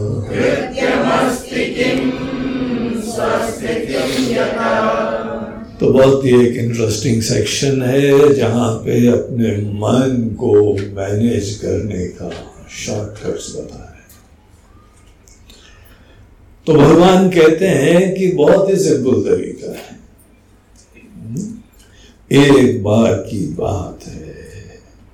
कि एक सज्जन जो है वो, वो विवेकानंद जी के जो गुरु जी थे कौन थे? रामकृष्ण। हाँ। तो रामकृष्ण परमहंस के पास वो गए और उनसे बोला कि महाराज जी मन बड़ा चंचल है। शांत नहीं होता। बोला कि देखो इस समय हमारे गंगा जी में स्नान करने का टाइम हो गया है। हम लोग तुम भी साथ साथ साथ चलो। हम तुमको भी गंगा जी में डुबकी लगवा देंगे। लोग कहते हैं गुरु जी का हाथ पकड़ के डुबकी लगने से और बड़ी कृपा मिलती है। तो चलो, तुम आ गए हो बड़े टाइम से। कितनी की माता जी की कृपा है तुम्हारे इसी टाइम तुमको भेजा है। चलो, हम ऐसे चल चल। तो वो भी गया, उसने अपने जो है, वो वस्त्र वस्त्र चेंज करे। तो वहाँ पे जहाँ उन्होंने गंगा जी में डुबकी मारी।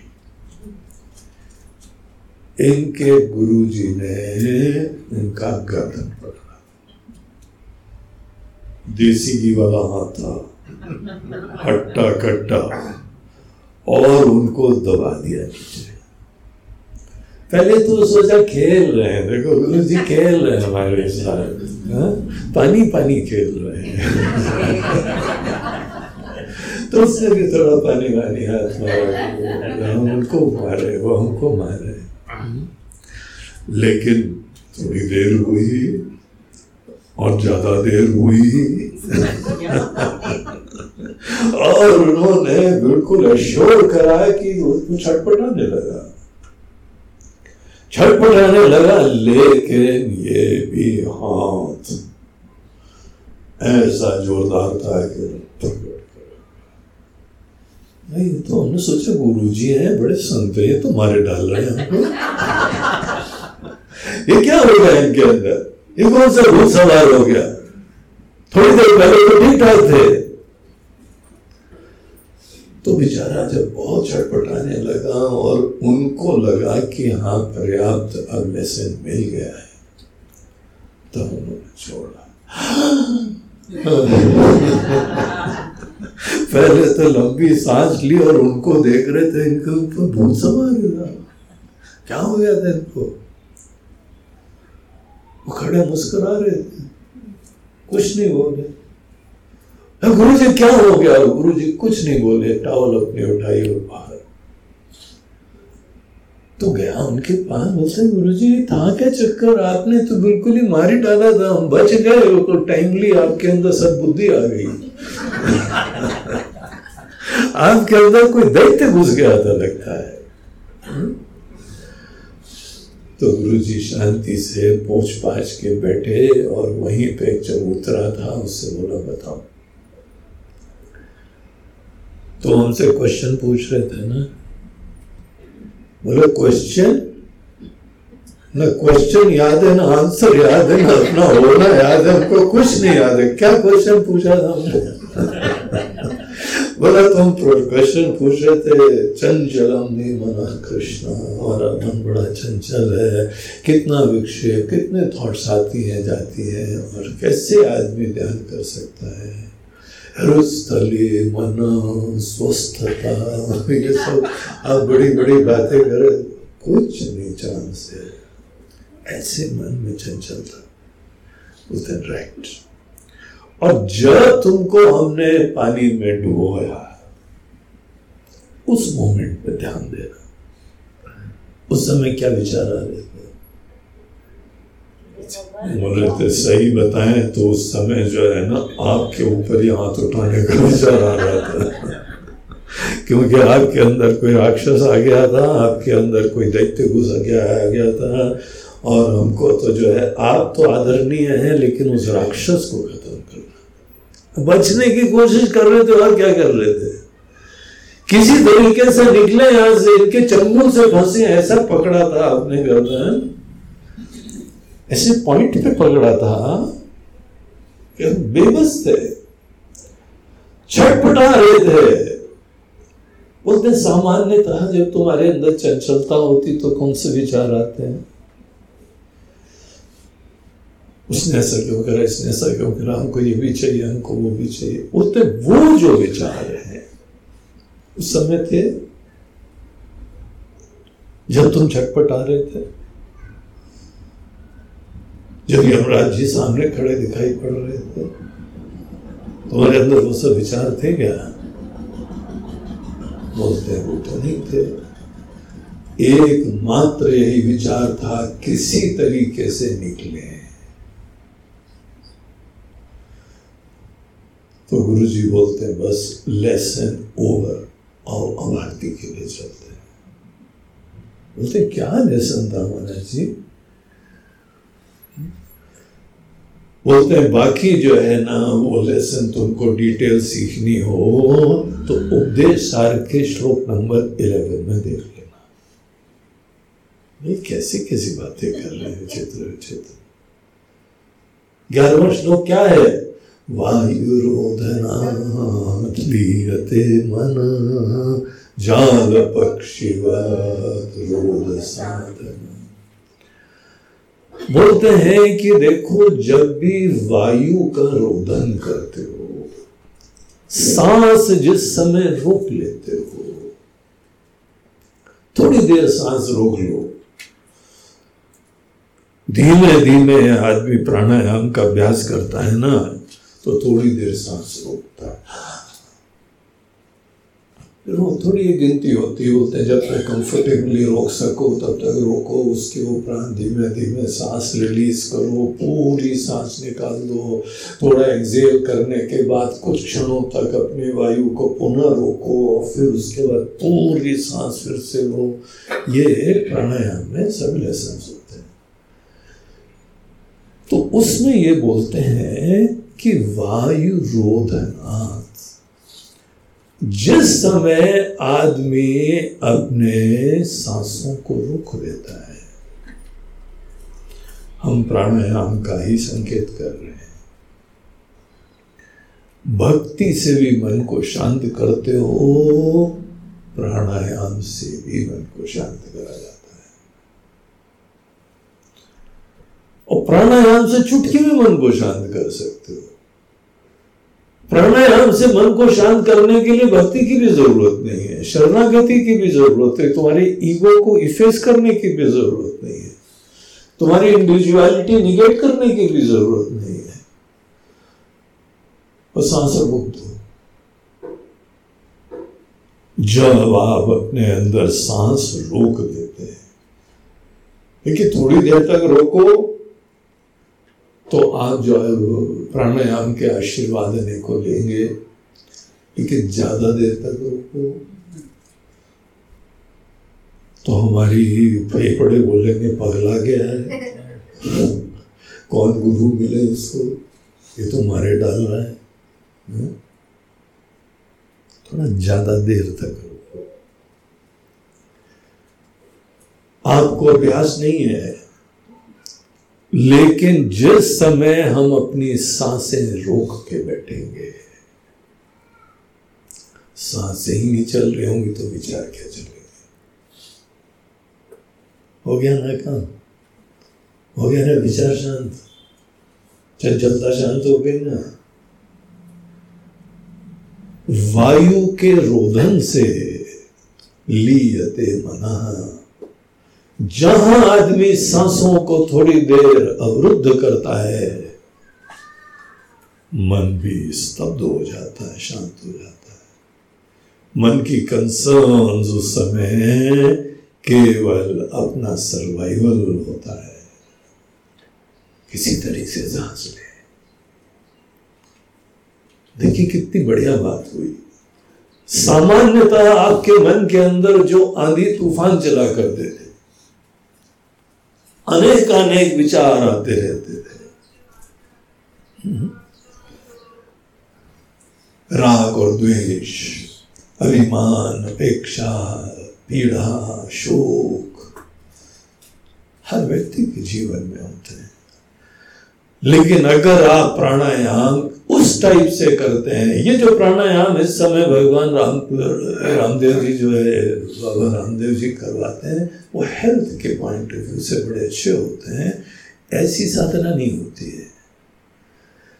यहाँ पे तो साँसें रोक के बैठ गए थोड़ी देर जो है ना, आप कंफर्टेबली जितनी देर रोक सको तो आपने रोक लिया। ये बोल रहे हैं कंफर्टेबली जितना रोको, उससे ज़्यादा देर रोको. तो डिस्कंफर्ट होता है। फिर आपका डिस्क्रिप्शन है, कितनी देर रोकते हो आप? टेस्ट करो अपने आप को। लेकिन सांस जब रुक जाएगी तो कौन सा विचार होगा? भैंसे की आउटलाइन दिखाई पड़ने लगती है? धुआँ धुआँ होगा और एक भैंसा सामने दिखाई पड़ेगा मरने जा रहे हैं। आज अब ऐसी दुर्दशा हो गई है वहाँ पे इस समय आई कांट अफोर्ड एनी राग द्वेष। I can't afford any egoistic reaction and thoughts हमको ये चाहिए, हमको ये नहीं पसंद है, हमको लो, पकड़ के दबा दो करो बेटा सबने देखो। अजी थोड़ी देर के लिए रुकता है ना। हाँ बस थोड़ी देर के लिए रुकता है। प्राणायाम से मन परमानेंटली निर्मल नहीं होता है। प्राणायाम से थोड़ी देर के लिए चित्त की वृत्तियाँ शांत हो जाती हैं। और फिर जहाँ पे जो है आप अपनी साँसें लोगे तो फिर मन सोचेगा हाँ फ्रीडम हो गया। इनका भूत उतर गया। इसको शिव जी यहाँ पे बताते हैं कि इस टाइप की साधना है कि जाल पक्षीवत रोध साधनम। आपने देखा है कि जैसे कहीं पे कोई जो है चिड़िया पकड़ने वाला क्या बोलते हैं उसको? बहेलिया। तो ये बहेलिया जो है ना, जंगल वंगल जाते हैं, दाने डालते हैं, चिड़ियों को फिर जाल में फंसा लेते हैं। और जो ये चिड़िया हमारे ही मन के अनेकों विचार, वृत्ति, भावना, शांति, विक्षेप के प्रतीक हैं, वो सब जाल के अंदर फंस जाते हैं। जब तक जाल रहता है, तब तक चिड़िया जो है सब अंदर फंसी होती है तो ये प्राण बंधन, इसको प्राण बंधन कहते हैं। वायु रोधन तो वायु लियते मन। जाल पक्षीवत रोध साधनम। आप कहीं से भी आए हो, कैसी भी टेरेबल मीटिंग हुई हो जीवन में कैसी भी जो है वो दुखद घटना हुई हो। मन के अंदर अनेकों बार ऐसे विचार चलते रहते हैं। जो जो लोग नशा लेते हैं, वो मन को हैंडल करने की ही कोशिश करते हैं। जब बाहर हमको तरीका नहीं है तो भी सोना है तो फिर कोई ना कोई तरीके का आश्रय लेना पड़ता है। बोलते प्राणायाम ट्राई वायु रोधन ट्राई करो प्राण बंधन ट्राई करो। थोड़ी देर के लिए, कम से कम आधी तूफ़ान तो खत्म होते हैं। फिर आप थोड़े से रिलैक्स होते हैं, फिर दोबारा प्राणायाम कर। लो थोड़ी देर फिर रिलैक्स हो जाओ, फिर थॉट्स आएँगे, फिर थोड़ी देर प्राणायाम कर। लो तो मैनेजेबल लिमिट्स तक आपके विचारों को लिया जा सकता है। इसीलिए अनेकों योगों में, पूजा में भी हम लोग शुरुआत में करते हैं ना प्राणायाम। स्वामी जी करवाती है ना।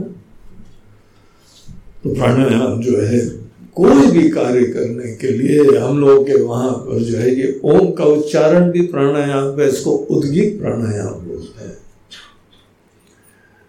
ये भी प्राणायाम तो ये कोई भी प्राणायाम चित्त को समाहित करने के लिए बहुत बढ़िया शॉर्टकट होता है। हाँ ये तो खुद भगवान भी कह रहे हैं तो जाल पक्षीवत जाल डाला है पक्षियों के ऊपर। और जाल हटाओगे तो फिर उड़ेंगे।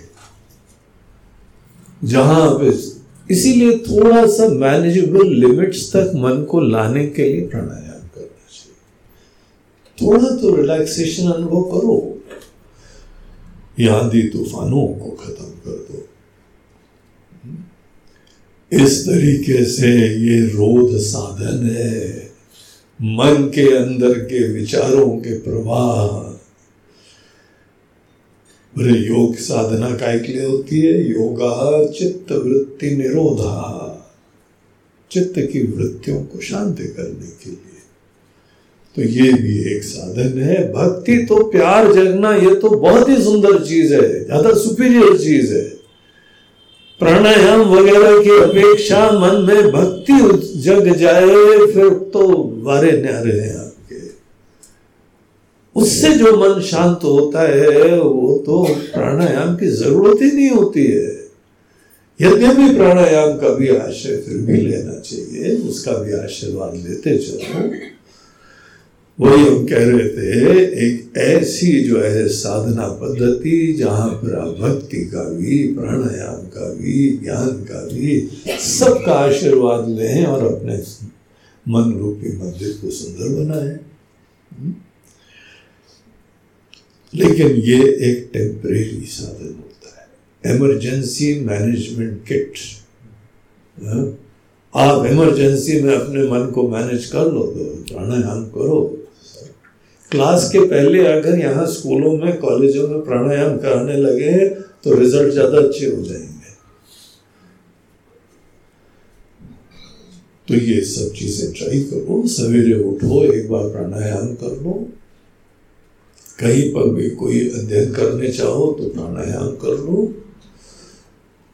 परमानेंट क्योर नहीं होएगा, लेकिन हाँ आदि तूफ़ान शांत हो जाएगी।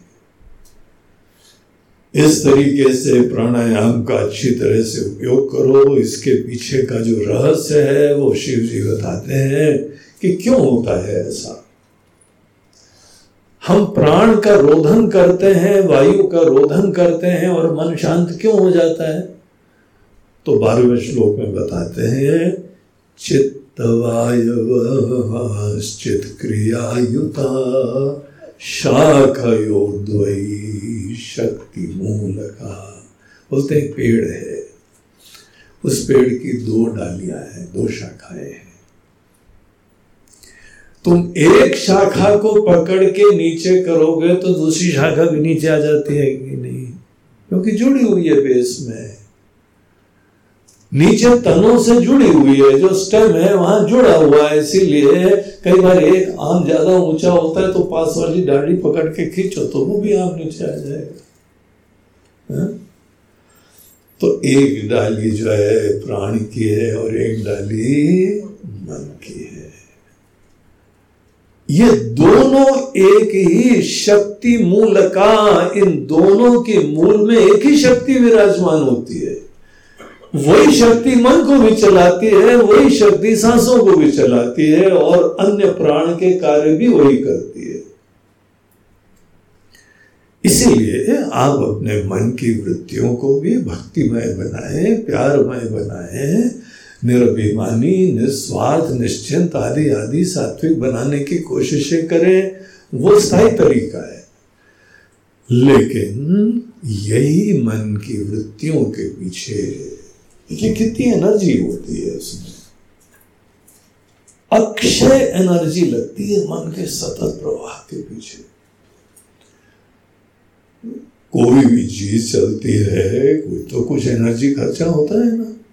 बिजली जलाते हो, एसी चलाते हो तो बिजली खर्चा होता है ना। अरे वहाँ फोकट में एसी चल रहा है, जरा बंद करके आओ, इतना बिल बढ़ जाता है। सोचते हो ना? हर चीज़ तो मन का प्रवाह के पीछे भी एनर्जी लग रही है। सांसों के चलने के पीछे भी एनर्जी लग रही है। दोनों की मूल में एनर्जी एक ही सोर्स है। इसलिए आप जब जब चाहो, अपने मन को चुटकी में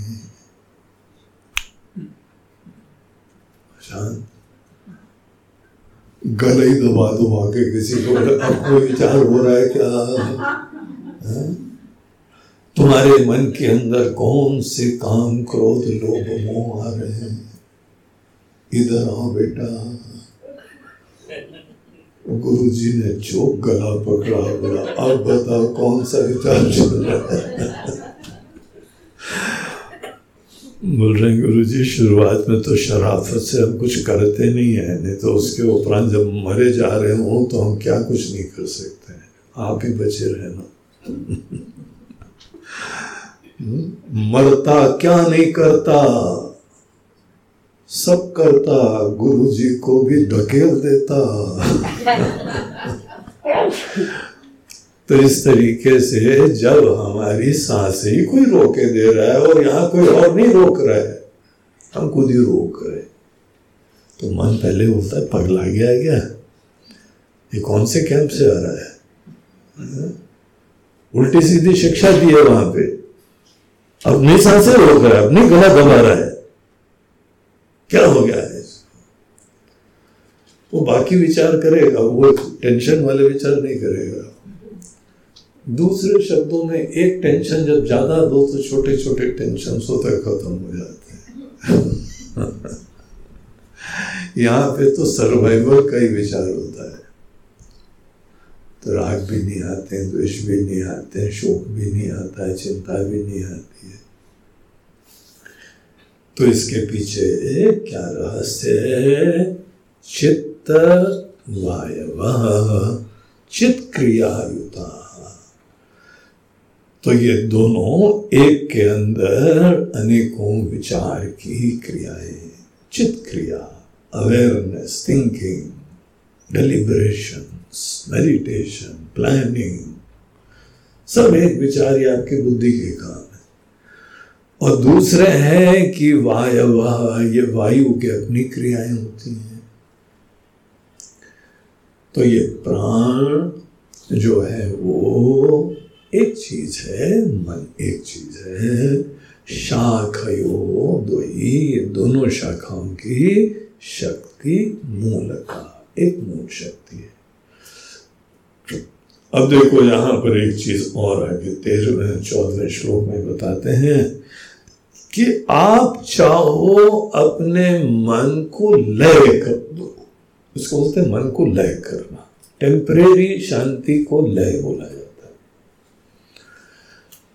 और लय के बहुत सारे तरीके होते हैं। ये एक तरीका है। प्राण का रोधन करना। प्राण के रोधन से मन लय को प्राप्त हो जाता है। या आपने देखा, कोई आदमी जब भजन गाते हैं ना तो कई लोग हाथ रख करके झूमते शांत हो जाते सब विचार खत्म हो जाते हैं। ये जो विचार खत्म हो जाते हैं, भाव विभोर हो जाते हैं, बड़े धन्य हो जाते हैं, उस समय कोई विचार नहीं आ रहे उसको बोलते हैं, लय में चला गया। अब जब करेंगे तो कई बार लय में जाएँगे। ध्यान करेंगे तो कई बार लय में जाएँगे।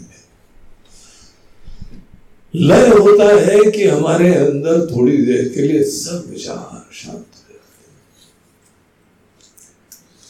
और इतना इंटरेस्टिंग उतना आनंददायी होता है कि शंका होने लगती आज तो महाराज जी समाधि में चले गए थे।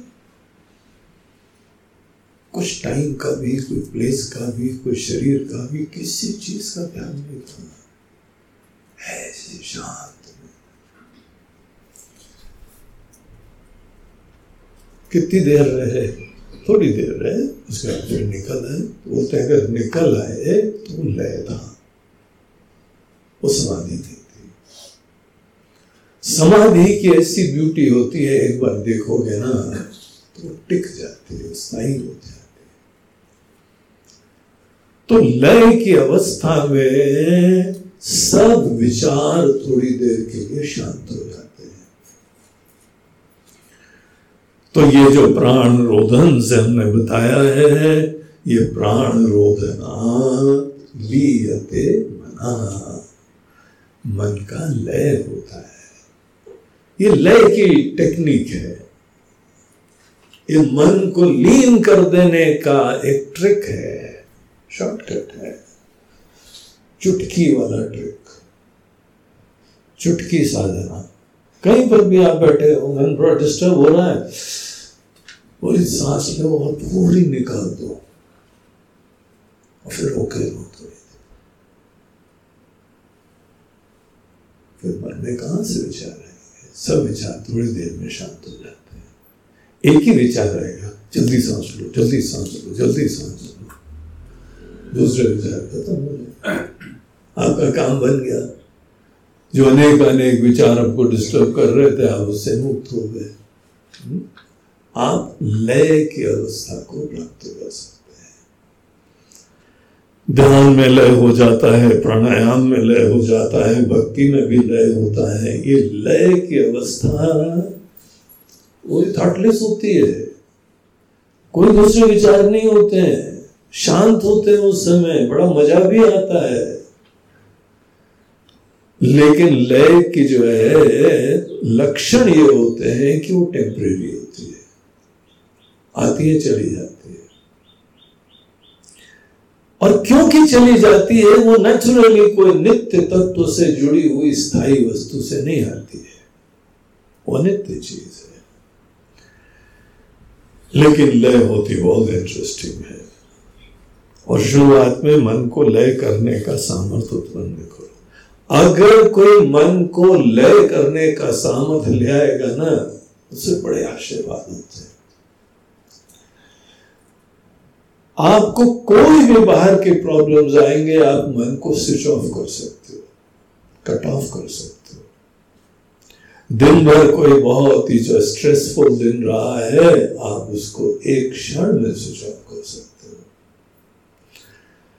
लय का जो सामर्थ्य उसको एक बार सिद्ध कर लेता है, उसको नींद भी जल्दी आ जाएगी, अच्छी नींद आएगी।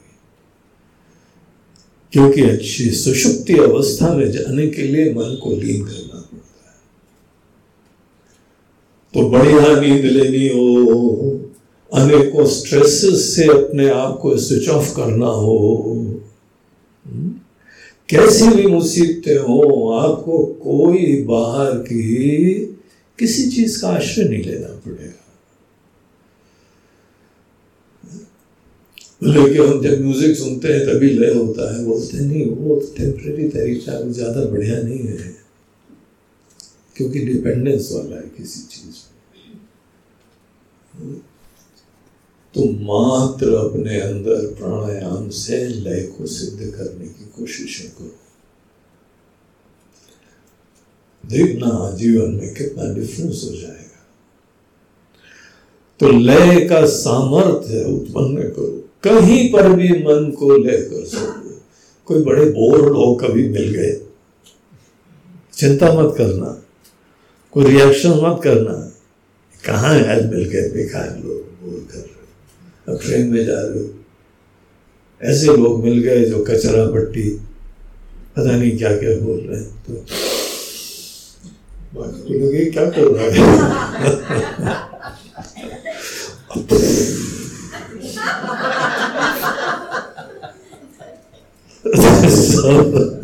तुमको देख के चुप हो जाएँगे वैसे तो।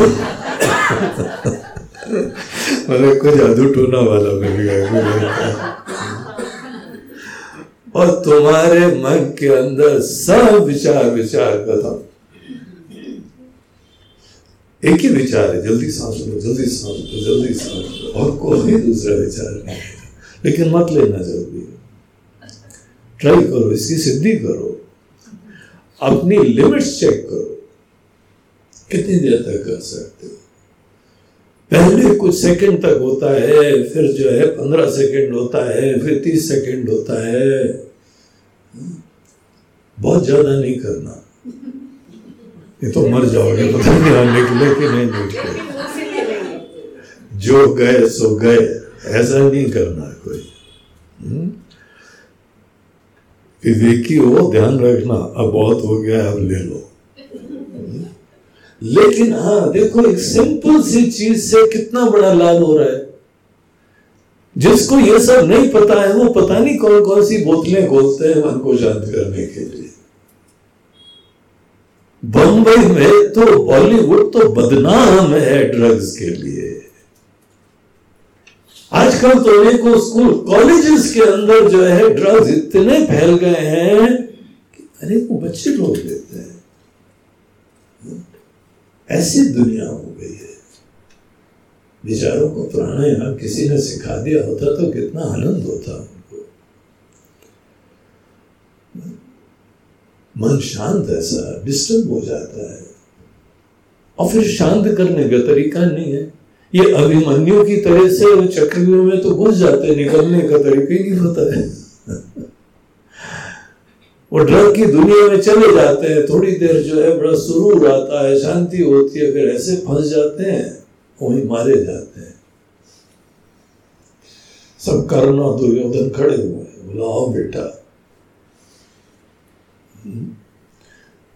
तो मन को जो है शांत करने के सिंपल तरीकों का आश्रय लय बड़ी काम की चीज़ है, व्यवहारिक चीज़ है। आपके क्लासेस अच्छे होंगे, आपका मेडिटेशन अच्छा होगा, आपकी पूजा अच्छी होगी, आपके काम क्रिएटिव होंगे, आपका मन शांत रहेगा, आपकी नींद अच्छी आएगी। ये सब चीज़ें होगी एक बार प्राणायाम, प्राण रोधना लीयते मना। शिव जी का उद्देश्य है, शिव जी के ये मत समझना शिव जी को तो वो हरी हरी चाहिए होती है, तभी वो है। उसको बेवकूफ़ मत बनना। शिव जी बता रहे हैं, मन को शांत करने के लिए केवल प्राण रोधन काफ़ी होता है। हम सांस निकाल के बैठ जाते हैं, फिर किसी का बस नहीं है, हमारे अंदर घुस जाए। और यही हम तुमको भी बता रहे हैं। क्योंकि तुम हमारे लिए बड़े प्रिय लोग हो, इसलिए तुमको भी यही उपदेश दे रहे लेकिन हाँ लय जो है वो कभी परमानेंट नहीं होता है। अगर आपके मन के अंदर ये जिज्ञासा हो कि अजी टेम्परेली तो मन को हम शांत कर सकते हैं। परमानेंटली भी शांत कर सकते हैं। ऐसा हो सकता है क्या हमारा मन नेचुरली शांत रहे। और जब चाहे विचार कर ले। और फिर जब काम वाम खत्म हो गया, फिर नेचुरली मन हमारा शांत रहे। आज उल्टा है नेचुरली अशांत रहते हैं, थोड़ी देर शांत करते हैं, फिर शांत हो जाते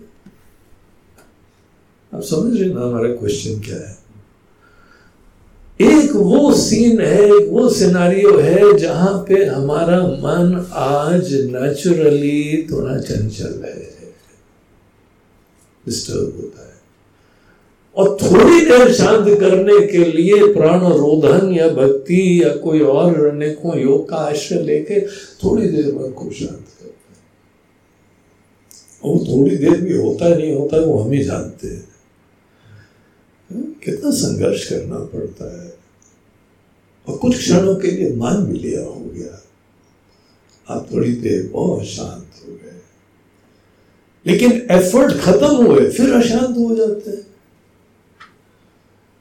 तुम्हारा जी कुछ ऐसा होता है क्या? एक क्वेश्चन है, जिज्ञासा है, पता नहीं कितना उचित है क्वेश्चन कि हमारा मन नेचुरली शांत हो।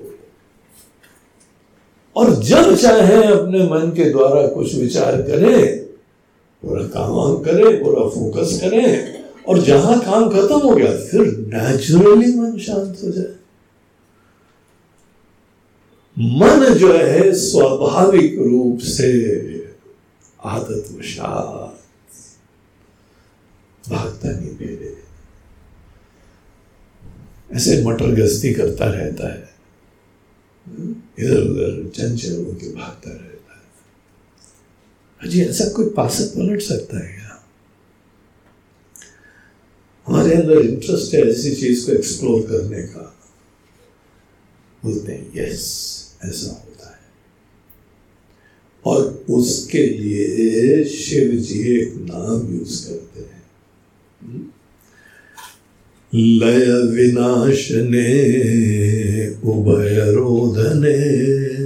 लय गतम पुनर्भवति नोमृतम इसको मनोनाश कहते हैं। मनोनाश हमारे मन के सामर्थ्यों का नाश नहीं है। मनोनाश होता है मन के हेल्पलेस हैबिचुअल रनिंग अराउंड का मन जिस समय नेचुरली चंचल हो विक्षिप्त हो फिर उसको थोड़ी देर शांत कर लेते हैं। यहाँ पे एक टाइप का मन होता है जिसके मन के अंदर नेचुरली शांति होती उसके बोलते हैं कि ये टेक्निकल वर्ड है, मनोनाश। इनके अंदर थॉट फ्लो जो है हेल्पलेसली नहीं होता है। दे आर इन कमांड इनके लिए एक और वर्ड यूज़ होता है कि ये लोग स्वामी है। मन के स्वामी है। मन के मास्टर है। हर व्यक्ति को अपने मन का स्वामी बनना चाहिए। ये कोई संन्यासों का काम नहीं है। कोई भी स्वामी हो सकता है। आपको होना ही चाहिए, अपने शरीर का भी स्वामी होना चाहिए। इंद्रियों का भी होना चाहिए। जबान का भी होना चाहिए। और मन का भी होना चाहिए। आपके इंस्ट्रूमेंट्स हैं ये। आपके सेवक हैं ये। आपके जो है बैक एंड कमांड आपके ही इच्छा के अनुरूप उठे बैठे घूमे फिरे ने बोला भजन करो तो खूब प्यार से भजन करेगा। हमें बोला कि अभी जो है, लंका में जाना है, रावण से मिलना है। बोला, नो प्रॉब्लम, दिल जान से करेंगे। और जहाँ काम खत्म हो गया हनुमान जी, फिर शांत मन की शांति स्वाभाविक हो गई। और अनेकों मन के कार्य संकल्प पूर्वक हो गए। ऐसी स्थिति को क्या बोलते हैं? ये हेल्पलेसली मन के अंदर फ्लो करते रहना इधर उधर। मन पूछते ही नहीं हमसे। हाँ? हम जाए? कहा जा रहे हो भाई? तफरी करने जा रहे हैं हमारा मन हमसे नहीं पूछता। बुद्धि बोलती है, नहीं नहीं, अभी फ़ायदा नहीं है। बोलते तो बैठे रहो। हम तो जा रहे हर व्यक्ति के मन का हाल ऐसे ही है। एक तो झोंका आता है और मन चला जाता है। तो ये मन कमांड में है। मन के हाथ में रथ की जो है वह लगाम हमारी विंस और फैंसीज ही हमारे जीवन की दिशा तय कर रही हैं। बुद्धि कुछ तय नहीं करती है। बुद्धि तो कैंप में आ जाती है, लेकिन मालिक तो हमारे पास मन ही। है? हाँ? आ जाते हैं, थोड़ा अच्छा चेंज होता है। थोड़े दिन सात्विक हवा में सात्विक विचार, पता नहीं सात्विक खाना होता है कि नहीं होता है मतलब बाकी सब सात्विक सात्विक सात्विक फिर बहुत दिन हो जाता है, थक जाते हैं, वहाँ था, सात्विक गुरु जी, आज पानी पूरी हो जाए। इसीलिए देखो में रहते हैं लास्ट दिन सेलिब्रेशन होता है एक माता जी आती थी बॉम्बे से तो जब भी आती थी तो अनेकों पुड़ियाएँ पैकेट सब लाती थी और पूरे जो है ना, वो दही, पापड़ी और क्या क्या, आलू की टिक्की, अभी हमारे मुँह पानी आने लग वो सब तैयार करती थी और बड़े प्यार से खिलाती थी। पति पत्नी दोनों बस उनको हमने कहा कहा हुआ था कि बीच में मत करना। एंड में करना, इसका पेट खराब होगा तो हमारे कैंप में लफड़े मत करना तुम कैंप में नॉट अलाउड तो बड़ी ब्रेक लगा के अपने को रोक के रखती थी, जहाँ लास्ट दिन आया पूरा ब्लास्ट होता था। बहुत सात्विकता हो गई महाराज जी, हमारे सूखा सूखा खाना फीकी सी दाल, वही जो है टमाटर, आलू, कोई मिर्च मसाला ही नहीं। अब हम दिल खोल के मिर्च मसाला खाना चाहते हैं।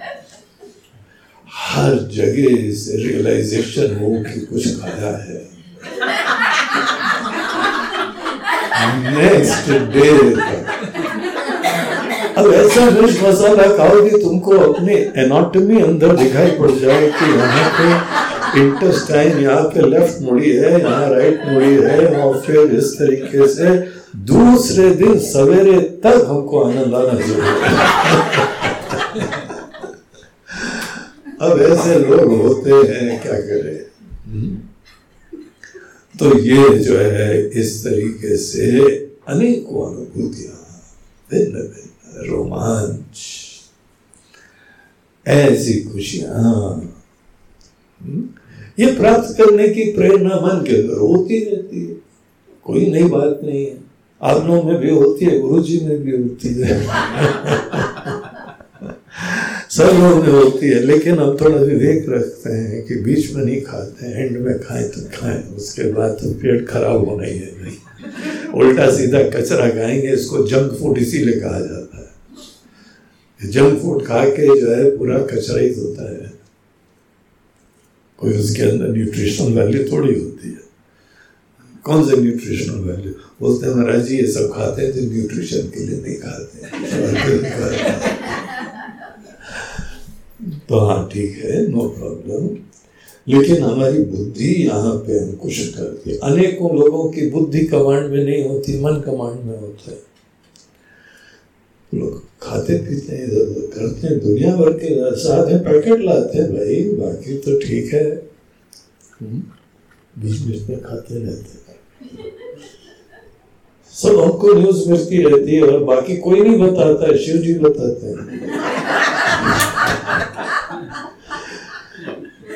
रूम नंबर दो सौ दो के अंदर।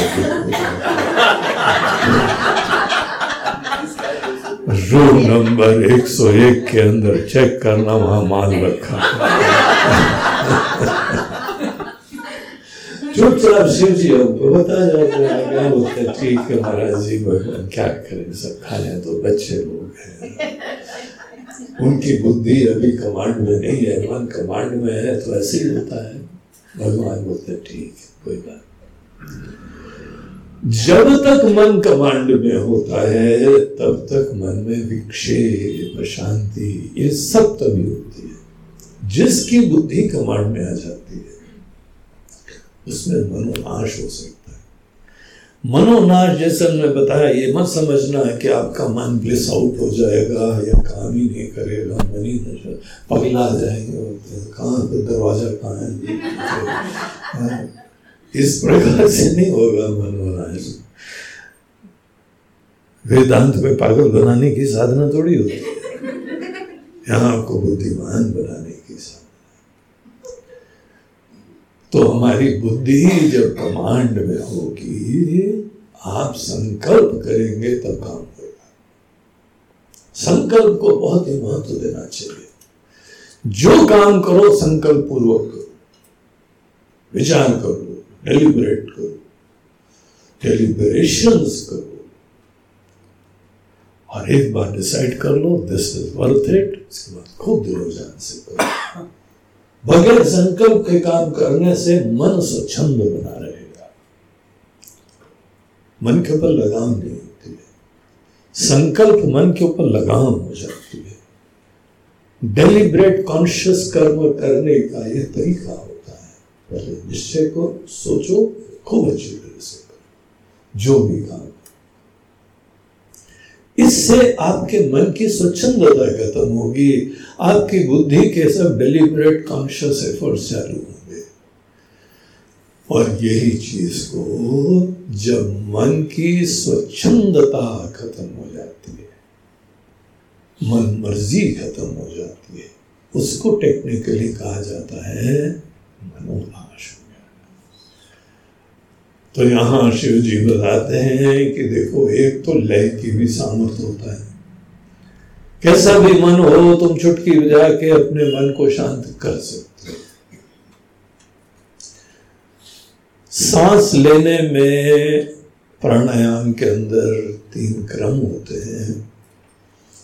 पूरक, रेचक और जिस समय सांस को रोका जाता है, कुंभक बोलते हैं कुंभक भी दो प्रकार के होते हैं कि एक सांस को अंदर लेने के बाद रोकना और एक बाहर निकालने के बाद रोकना।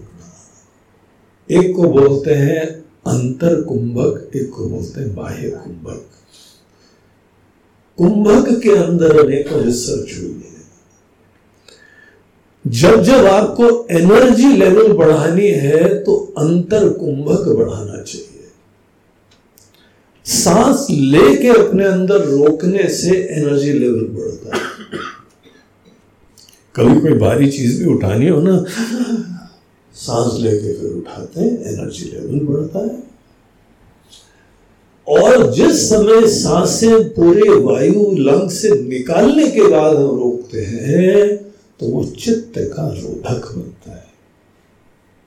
चित्त की वृत्तियों को शमित करता है।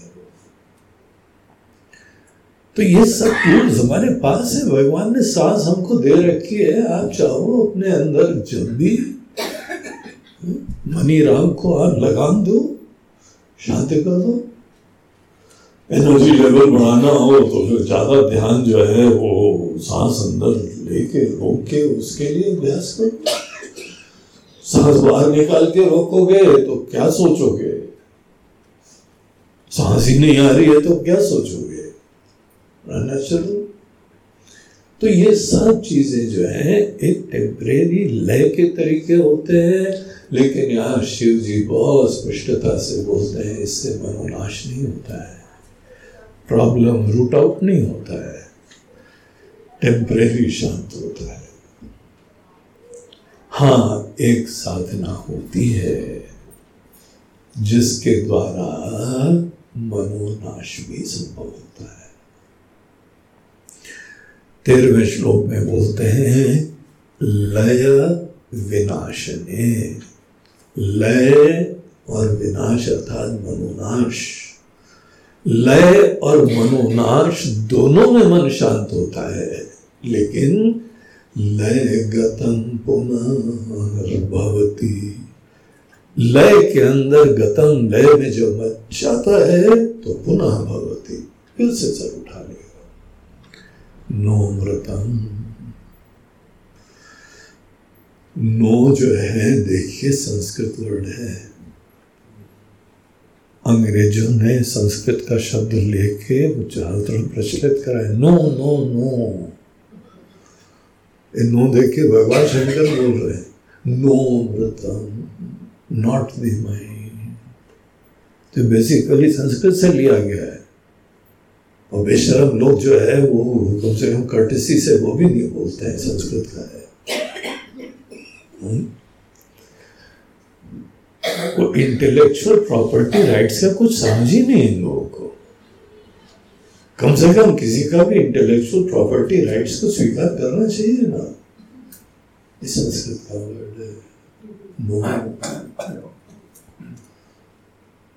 कितनी बढ़िया चीज़ है। पूरी दुनिया में संस्कृत का शब्द प्रचलित है। ये यस और नो बोलने वालों को पता है क्या? ये संस्कृत का हम लेके, उधार लेके बोल रहे हैं। और बताएँ क्या क्या संस्कृत से लिया उधार नहीं, हम नहीं बताएँगे अभी अभी बताएँगे तुम्हारा उपदेश सार रह जाएगा। बहुत सारे शब्द संस्कृत से लिए हुए हैं। तो यहाँ भगवान आगे कहते हैं कि क्या तरीका है प्रभु? तो बोलते हैं, देखो, मन को लीन करने के लिए प्राण बंधनात् लीन मानसम प्राण के बंधन से, प्राण के रोधन से मन को लेकर आ जा सकता है। चुटकी लेकिन अगर मनोनाश करना होता है तो एक चिंतना नाश नित्यदा एक का चिंतन एक में द्वितीय एक तत्व होता है। एक दिव्य सत्ता होती है, जिसके दृष्टिकोण से देर इज़ नो डुअलिटी उसको एक्सप्लोर करो, उसको मेडिटेट करो, उसका चिंतन करो। शास्त्रों से उसके बारे में पढ़ाई करी जाती है। यह हमारे ही अपने चिंतन से समझ में नहीं आता है। इसके सोर्स होते हैं नॉलेज के। There are valid means of knowledge एक में द्वितीय सत्ता के ज्ञान का क्या प्रामाणिक तरीका होता है? बोलते हो, सब सोचो, विचारो, समझो। और वो जो एक तत्व तो होता है, जब ड्युअलिटी ही खत्म हो जाएगी तो ये हमारा मन कहा जाएगा? कुछ तभी तो जाएगा ना। उसी के लिए जाएगा जिसके अलावा दूसरी चीज़ों का अभी तक अस्तित्व बना हुआ इसीलिए एक चिंतना एक का चिंतन करके वो एक में व द्वितीय का रियलाइजेशन करना और वो ही मह की तरीके से जान लेना। उसके बाद हमारा मन कभी प्रॉब्लम नहीं देगा। कभी जाएगा नहीं नेचुरली शांत रहेगा। आपको लय के लिए भी कोशिश नहीं करनी पड़ेगी। कोई राक्षस लोग आएँगे तो उस समय आपको कोई जो है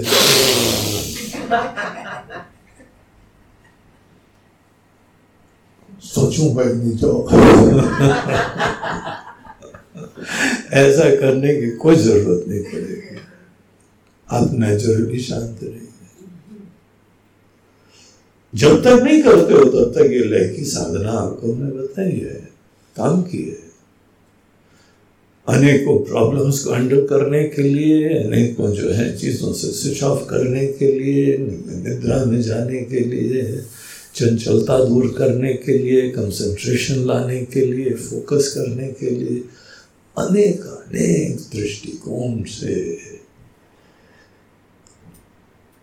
लय मनोलय हम्म, उसकी साधना काम की है। लेकिन ये जो है वह दूसरी चीज़ है। प्राण बंधनात् लीन मानस एक चिंतनात् नाशम एति अदा। अदा मतलब यह। एति मतलब ये प्राप्त होता है नाश को। नाशम एति अदा। यह पूरा प्रॉब्लम खत्म हो जाता है हेल्पलेस वैसिलेशंस ऑफ़ माइंड चंचल है, हठात। अर्जुन की तरह बोलना नहीं पड़ेगा, और हमारा मन बड़ा चंचल है। मन शांत है। इस तरीके से संभव होता है। तो तपस्वी लोगों की आँखें बड़ी चमक गई। अरे भगवान, ये इंटरेस्टिंग है, इसके बारे में थोड़ा और बताइए। मनोनाश हो जाता है। हमें ब्रेन तो ठीक ठाक रहता है मन खत्म हो जाता है ब्रेन ठीक रहता है। बोलते हैं हाँ जिसका मनोनाश होता है ब्रेन ज़्यादा अच्छा एक्टिव होता है। फोकस अच्छा होता है डिस्टर्बेंस नहीं होता। तुम जो काम करोगे अच्छा करोगे। और तुम्हारे कमांड में रहोगे, तुम स्वामी रहोगे। अपने चैरियट के अपने रथ के तुम स्वामी मन के सामर्थ्य नहीं खत्म होंगे बेबसी और स्वच्छंदता खत्म हो जाए और नेचुरली मन शांत हो जाएगा। बोलता अच्छा वो चीज़ के बारे में बताइए।